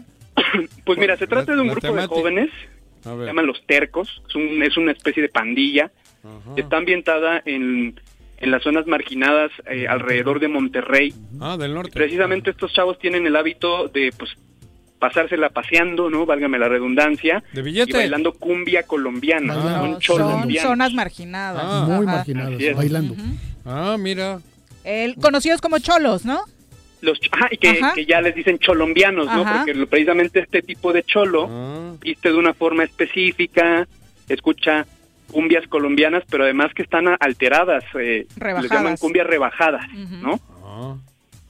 Entonces, eh, pues este chavo, por algunas razones que pasan en la película, se ve obligado a huir de la ciudad, A que tiene que ir al que tiene que ir al otro lado, Ah. y pues es un es todo un viaje interesantísimo acerca de, de la identidad, del, o sea, la película Es tiene seria. formas en las que Es podemos seria. Es, casi un Es un documental. drama, No, prácticamente, es como un sí. documental casi de, Por eso, de la lo vida que real, es, de diría. que es la vida real de Eso. un grupo de Sí, jóvenes Ajá. en una zona marginada ¿Y qué que acto- encuentran en pero la con música actores, una o sea, expresión película? cultural Sí, es y una la película, es realidad- ficción, y cómo la realidad luego los aplasta porque finalmente acaban cosas malas ¿no? ¿Y le ves posibilidades en el Oscar, Luis? Pues mira, uno de los temas que tengo en el tintero para la sección es precisamente los festivales. Yo creo que independientemente, yo creo que sí puede ser nominada. Ah, nominado. porque por su calidad cinematográfica de entrada que es no se ve todos los días una película así. Sí, la fotografía es Y- muy buena. Mm. Creo que la coyuntura política actual lo permite, ¿no? En esta transición Trump Biden y todo lo que está pasando allá con el tema de latinos, Migración. ujú. una ca- exacto la migración una academia de las artes cinematográficas que se está viendo cada vez más incluyente, no más a, a incluir este tipo de temas que representen minorías, etcétera, y sobre todo porque es una película pues que al final de cuentas está asignada por la relación de vecinos que tenemos, ¿no? O sea, el chavo está en Estados Unidos. Y, y toda esta cuestión de la multiculturalidad. Entonces yo creo que la peli tiene muy buenas posibilidades para ser elegida, ojalá gane, y si no, pues esto le va a permitir llegar a más personas. ¿Quién es el director, de los dices? premios. ¿De quién es? ¿El director quién es? ¿Mexicano? ¿Perdón?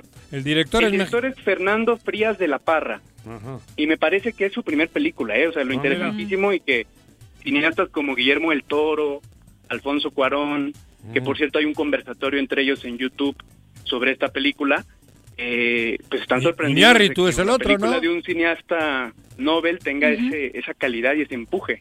Sí, de hecho, el que haya sido bien recibida por estos directores mexicanos tan connotados le ayudó mucho a, a tener mucho mayor popularidad. No, sí, la, la verdad es que la Sí. película Claro. está bien hecha. A mí me o sea, gustó a mí mucho. también, o sea, digo, no, es, no es el tema que acostumbramos ver en una película de acción y entretenimiento, ¿no? Pero es muy buena la película, la verdad es que sí es recomendable. Sin duda. Sí, la Pues, película es tremenda. Atrévanse los que todavía no le han apostado a verla, porque sí es recurrente la recomendación de, de Netflix, entonces igual y algunos por la portada o cosas así no se avientan, vale la pena ahora que nos va a representar. en ¿Cómo el se Oscar. titula?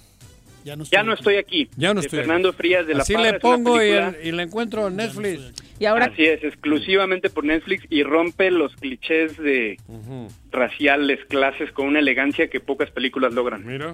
Pues muchas gracias, Luis, por las recomendaciones y nos estamos escuchando por acá cada miércoles. No, hombre, gracias a ustedes y pues solo para despedirnos, eh, re- si nos pueden buscar en Aprecinema para que conozcan más del proyecto, ¿Cómo? estamos en Facebook. ¿Cómo? ¿Cómo se llama? Y ahí estaremos ¿Cómo te buscan? invitándoles más. ¿Cómo te buscan? ¿O te buscan? Aprecinema, mezclando apreciación con cinema, que es un proyecto Aprecinema. dedicado a la divulgación y formación de públicos en el cine. Y decías que para los cinéfilos tiene Cineclub, ¿no? Así es, todos los, todos los, precisamente todos los martes tenemos un cine club en el que anunciamos con antelación una película. Ah, y Por la pasan. Hay alguna que esté en Netflix. Ahorita estamos hablando no de una de película, estamos hablando de Black Mirror. La Todos serie. los martes nos reunimos a través de Zoom, quien guste sumarse, este y comentamos la producción, la película, ¿no? ¿Qué les pareció? Y el propósito de, esta, de ese diálogo, pues es que enriquezcamos nuestra apreciación cinematográfica con la de otras personas. Claro, bastante Buen bueno. trabajo, Muchas gracias, buen Luis. proyecto. Buenas tardes. Adiós. Buenas tardes, Bienvenido. gracias a todos, saludos. Bienvenido. Vale. Y ahorita que traes como el cabello largo, si ves, ya no estoy aquí igual y terminas con el ¿Por qué no corte le- del oye, pero protagonista. se lo- pero se lo pintamos, ¿Verdad? ¿no? Entre Sí, el amarillito y lo demás. Se vería fenomenal. Me lo Son puede- las me dos. lo puedes pintar, sí. 54, Cuando volvemos. quieras. Ve la película. Personajes clave de la Revolución Mexicana. Las Adelitas. Grupo de mujeres que lucharon por los derechos de los desposeídos, humildes campesinos y de otras mujeres durante la Revolución. El nombre de Adelita provino de una composición musical compuesta en honor a Adela Velarde Pérez, noble enfermera que colaboró con muchos soldados, incluido el compositor de este famoso corrido. Las Adelitas, o soldaderas, como también fueron llamadas, tomaron las armas y fueron a los campos de batalla como un soldado más a pelear por sus derechos. Además de combatir, estas mujeres cuidaban de los heridos, preparaban y repartían comida entre los soldados y hasta llegaron a realizar labores de espionaje. Uno de los principales motivos para combatir con las armas fueron las injusticias cometidas contra las mujeres, los pobres y humildes durante el gobierno de Porfirio Díaz. Entre este valiente grupo de mujeres, hubo algunas que alcanzaron altos rangos en el estamento militar. Venustiano Carranza contó con una secretaria muy especial. Se trató de Hermila Galindo, que cada vez que viajaba fuera de México por motivos diplomáticos exponía los derechos de las mujeres como activista por esta causa. Hermila Galindo fue la primera mujer diputada y pieza fundamental en la conquista de los derechos del voto femenino.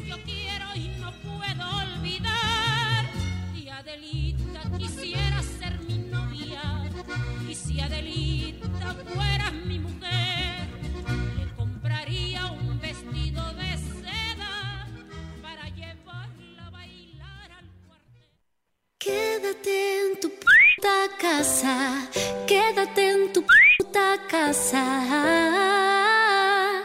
quédate. Y escucha. El gobierno de Jutepec agradece a los contribuyentes el pago de sus impuestos, ya que a través de esto se ha mantenido la prestación de los servicios públicos urbanos en 2020. Te invitamos a participar en la campaña de pago anticipado del impuesto predial 2021. En noviembre obtén 18% de descuento, 50% a jubilados, pensionados, madres solteras y personas de la tercera edad. Más información al número 777-404-3581, extensión 306. Ayuntamiento de Jutepec, gobierno con rostro humano. ¿Te gustan los caballos? ¿Tienes uno? ¿Sabes montar? ¿No? ¿Quieres aprender? Conoce los beneficios de hacerlo en Rancho de la Media Luna en Huitzilac. Contáctanos al 777-155-1062.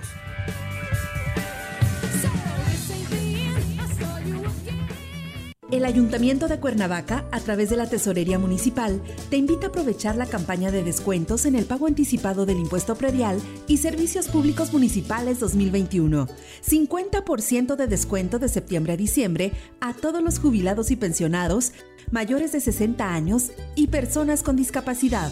20% de descuento en septiembre y octubre y 15% de descuento en noviembre y diciembre para todos los contribuyentes. Paga en cajas en línea y a 3 y 6 meses sin intereses con tarjetas participantes. Ahorra y colabora por el bien de todos, porque Cuernavaca lo vale. ¿Quieres interactuar con nosotros? Búscanos en nuestras redes sociales como El Choro Matutino. Agréganos en WhatsApp al 777-443-4208. ¿Y por qué no? Sintonízanos desde la página web www.elchoromatutino.com.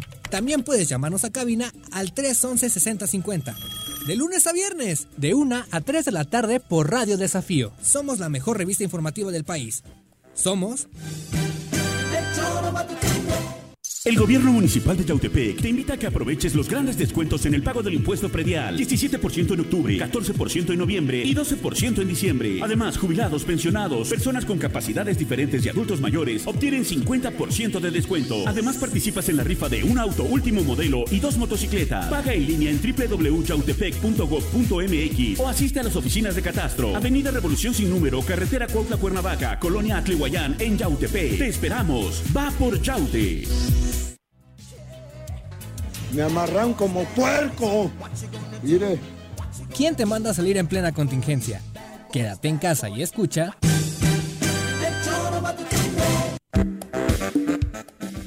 Gracias por continuar con nosotros. Bueno, estamos ahora listos para nuestra clase de arquitectura. Llegando desde la arquitectura romana, pasando por los griegos, y desde las creaciones de Barragán, Juan O'Gorman, Mario Pan, Ricardo Legorreta, Agustín Hernández, Teodoro González de León, sin dejar atrás el Taj Mahal, el Coliseo Romano, la Torre de Pisa, la Mezquita Al Araham, la Estatua de la Libertad, Machu Picchu, la Mezquita de Córdoba, el Muro de los Lamentos, la Torre Eiffel, la Ópera de Sydney. Para... para conocer la historia detrás de las estructuras arquitectónicas, llega con ustedes el arquitecto Enrique Rodríguez Escudero en el Choro Matutino. Arqui querido, ¿cómo te va? Buenas tardes. Hola, mi queridísima Viri, qué gusto saludarte, qué gusto saludar a la gente que nos escucha, mi querido Eliael, mi Hola, querido hola, Juanjo. arquitecto. Saludos con mucho gusto. Este, bueno, pues un momentito para platicar y digo, creo que me- valdría la pena que nos distrajéramos un poco de lo que está ocurriendo en el planeta, que digo, Terrible por donde se vea. por donde se le vea, poco hay que agregar a la situación del país y del mundo en general, ¿no? Pero bueno, creo que este hoy, digo, aprovechando que es 18 de noviembre, podríamos hablar justamente de que un día como hoy, pero de 1626, este, y después de muchísimos años de construcción, se daba por concluida la construcción de la famosísima y muy visitada Basílica de San Pedro en Roma. ¿Qué año? Este, ¿En qué año sí, dices, Arqui? Eh, bueno, la basílica terminó en 1626, pero comienza este, la operar. construcción. Sí, desde digo desde muy temprano, en el 1300 y tantos, ¿no? Por encargo del Papa Julio II o Julio II es quien es el que inicia, digamos, con el primer eh, eh, los primeros trabajos de modificación. Este, digo, para para para para entender un poquito de dónde Es viene el, el nombre. palacio de los católicos, ¿no? Sí, El bueno, pues es, palacio. eh, digo, el, el- exacto, ¿no? El punto más importante para la religión católica, ¿no? Este, justamente, pues esto, ¿no? Como consecuencia de la caída del Imperio Romano y la fundación de, de, de este pues esto, ¿no? De, de- del, del, eh, ¿cómo se llama? Del mundo cristiano, Ah, en manos justamente de Constantino, ¿no? Este, este último emperador romano que se convierte y que es el que, el que encarga esta, esta basílica, esta primera basílica de San Pedro, pues con todo este tema de, pues tú eres Pedro y sobre ti erigiré mi iglesia, etcétera, etcétera, ¿no? Eh, la- eh, les decía, eh, el- el- si queremos entender el origen de la palabra basílica, tendríamos que remontarnos a la, a la, a la Roma antigua. Es decir, la basílica era un, un, este, un edificio que ocurría Yo creí que era una basílica al revés, güey. No, no. po- po- podría, podría ser, podría Ah, ser. No, pero bueno. en, Qué en bueno que no te realidad- reíste, Arqui. Malísimo el chiste. En, en realidad, Basílica, basílica, cabrón.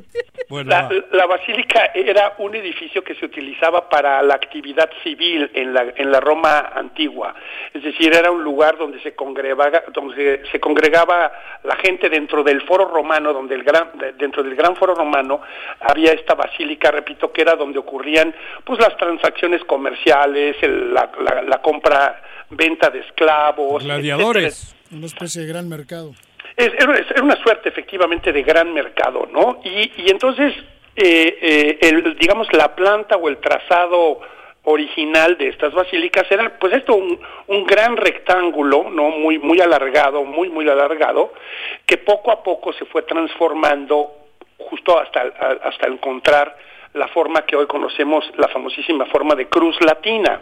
¿No? Ese fue justamente el proceso por el que atravesó esta Basílica de San Pedro, que comenzó, insisto, con este formato este, romano y a, a medida que se le fueron eh, interviniendo, haciendo intervenciones y modificaciones, eh, terminó pues esto en, mil, en 1626 ya transformada en este objeto ciertamente fantástico, ciertamente maravilloso, que es la Basílica de San Pedro, al margen de las creencias de, de- de las personas, creo que es un objeto, eh, repito, bellísimo.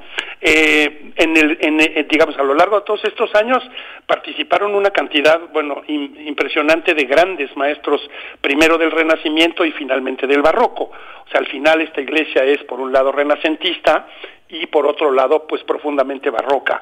Pero, pues en su, insisto, en su, en el proceso de construcción estuvieron maestros de la talla de Donato Bramante, de Rafael Sancio, eh, Antonio de Sangalo, el joven que le llamaban, este Carlo Maderno, eh, desde luego Miguel Ángel Bonarotti y finalmente el maestro del barroco, eh, este Gian Lorenzo Bernini, que fue el que se encargó de diseñar esta pieza muy muy hermosa que hay justamente en el crucero ¿no? Es decir, si nosotros vemos esta planta de cruz latina, pues tiene dos ejes compositivos perpendiculares. O justo donde se cruzan estos dos ejes está esta maravillosa pieza del el, el baldaquino, ¿no? Este de bronce gigantesco maravilloso que fue diseñado justamente por Gian Lorenzo Bernini junto con esta gran columnata que hay en la plaza de San Pedro, ¿no? ¿Cuánto espacio ocupa? Porque... es- Eh, es- son eh, eh, son 2.3 hectáreas. ¿Cuánto? 2.3 hectáreas. 23 mil metros, cabrón. Sí, sí, sí, sí, es, es- es- es- es impresionante. Pero lo que es interesantísimo aquí es justo destacar que gracias a, la- a- a estos grandes maestros que intervinieron, este, las proporciones de la, de, de- de la basílica no nos, no nos hacen darnos cuenta justamente de esta extensión, ¿no? Es decir, la relación de altura, profundidad y ancho está estudiada de tal manera que en su proporción es perfecta, ¿no? Este, y repito, pues hace falta entrar para encontrarse diminuto, ¿no? Por ejemplo, abajo de la cúpula, que desde el piso hasta la cúpula hay más o menos eh, 120 metros de altura, ¿no? Que esa era la intención espiritual. eh, Sí, desde luego, desde luego cuando cuando cuando se encarga la basílica por el Papa Julio II dice quiero que construyan la casa de Dios en la tierra, ¿no? Entonces, eh, cuando le preguntaron en algún momento a Miguel Ángel cuál había sido la proporción que había utilizado para resolver la propuesta, él dijo que era la, la escala divina, ¿no? La medida de los la, la medida divina. Entonces, bueno, hoy estamos cumpliendo justamente aniversario 390 y tantos años de que se concluyó este, pues esto, este hito de la, de la, de la arquitectura universal, y este referente, pues esto muy importante para los católicos. Pero bueno, insisto, en términos de arquitectura me parece que es pues esto, ¿no? Una Fantástica. una obra verdaderamente impresionante eh, por todos los detalles y por todos los por, por todo lo que dejaron los grandes maestros este en, en, ella plasmadas en ella no Que se ha perdido en el camino eso, ¿no, Arqui? Ese maridaje entre los centros religiosos y el buen gusto o el cuidado arquitectónico. Pues mira, yo creo que sí, de alguna manera, este, eh, todavía eh, entre, digamos, en los años 60 y, y entrados, pues un poquito los 80, todavía había como esta, digamos, como esta intencionalidad por conservar algún, digamos, algún lenguaje eclesiástico, quiero llamarle lenguaje eclesiástico, ¿no? Este, que se pierde, digo, creo que todos tenemos como muy presente la, la, la, la, este, la cubierta esta de Félix Candela, ¿no? Este arquitecto español allá que, que hizo para la iglesia de Palmira, ¿no? Eh, de alguna manera Sí, claro, Félix, Can-. Félix Candela marca, ¿no? Eh, con estas, con estas, con estos cascarones, con estas cubiertas, pues como el lenguaje religioso de esa de esa época, ¿no? Hay muchas iglesias que le copian, este, hay muchas otras que él eh, que él realiza desde luego, está la medalla milagrosa, este, en fin, hay muchas iglesias que se encargan justamente de, de instalar o de instaurar este discurso como parte de su imagen, como parte de la imagen religiosa, ¿no? Este, y luego se pierde, efectivamente se pierde, este, nos perdemos en el posmodernismo y, y de repente encontramos iglesias que parecen centros comerciales, ¿no? Este, eh, o, o- o cosas por el estilo. No quiero decir que no haya ejemplos maravillosos, ¿no? De, de basílicas nuevas y, y tal, pero sí me parece que no tienen, digamos, el rigor y la fuerza y la, y la bueno, pero además la inversión multimillonaria que, que, que hubo en esta gran sede de la Iglesia Católica, que fue la, la, la, la- la Basílica de San Pedro, ¿no? Arqui, pues muchas gracias por la clase. Yo les agradezco a ustedes, les mando un saludo con mucho cariño y estamos en comunicación. Hecho, Muy buenas tardes. Saludos, que estén muy bien, hasta luego. Bueno, pues nosotros ya nos vamos. cuántos siglos estuvieron para hacer la, la madre esa. ¿eh? Sí, no cualquier cosa. ¿Cuántos habrán muerto Sí. en ese pedo? En la construcción, nada los, más. tiempos ¿no? que tardaban en hacer las pirámides de Egipto, los templos de aquí, eran- tardaban años. La verdad. Oh, ya nos vamos, nos vamos con el pendiente de lo del INE. Todavía Ah. están en sesión, alargando y alargando. Bueno, se atoran en ciertos se va a ir a temas. tribunales, o sea que Sí, creo va- que está sintiendo... va a apelar cualquier Tiene decisión. posibilidades de Sí, claro. la cuestión, ¿eh? Sí, pero a diferencia del amparo no hay suspensión del acto, a diferencia del amparo no hay suspensión del acto reclamado. Aquí la quitan y cuando ganes el asunto te reintegran. En materia de amparo si suspenden el acto Mantienes. puede ser aquí no. No hay suspensión del acto bueno, pues ya les estaremos contando por la tarde cuando se dé este asunto a través sí, de las redes sociales de este programa. Elael, gracias por Señores, es un placer verlos. Sigue con cuidándote bien. mucho. Sí. Bueno, bueno, ahí está. ya son las dale, 3 con 9, dale, nos vamos. No, bueno.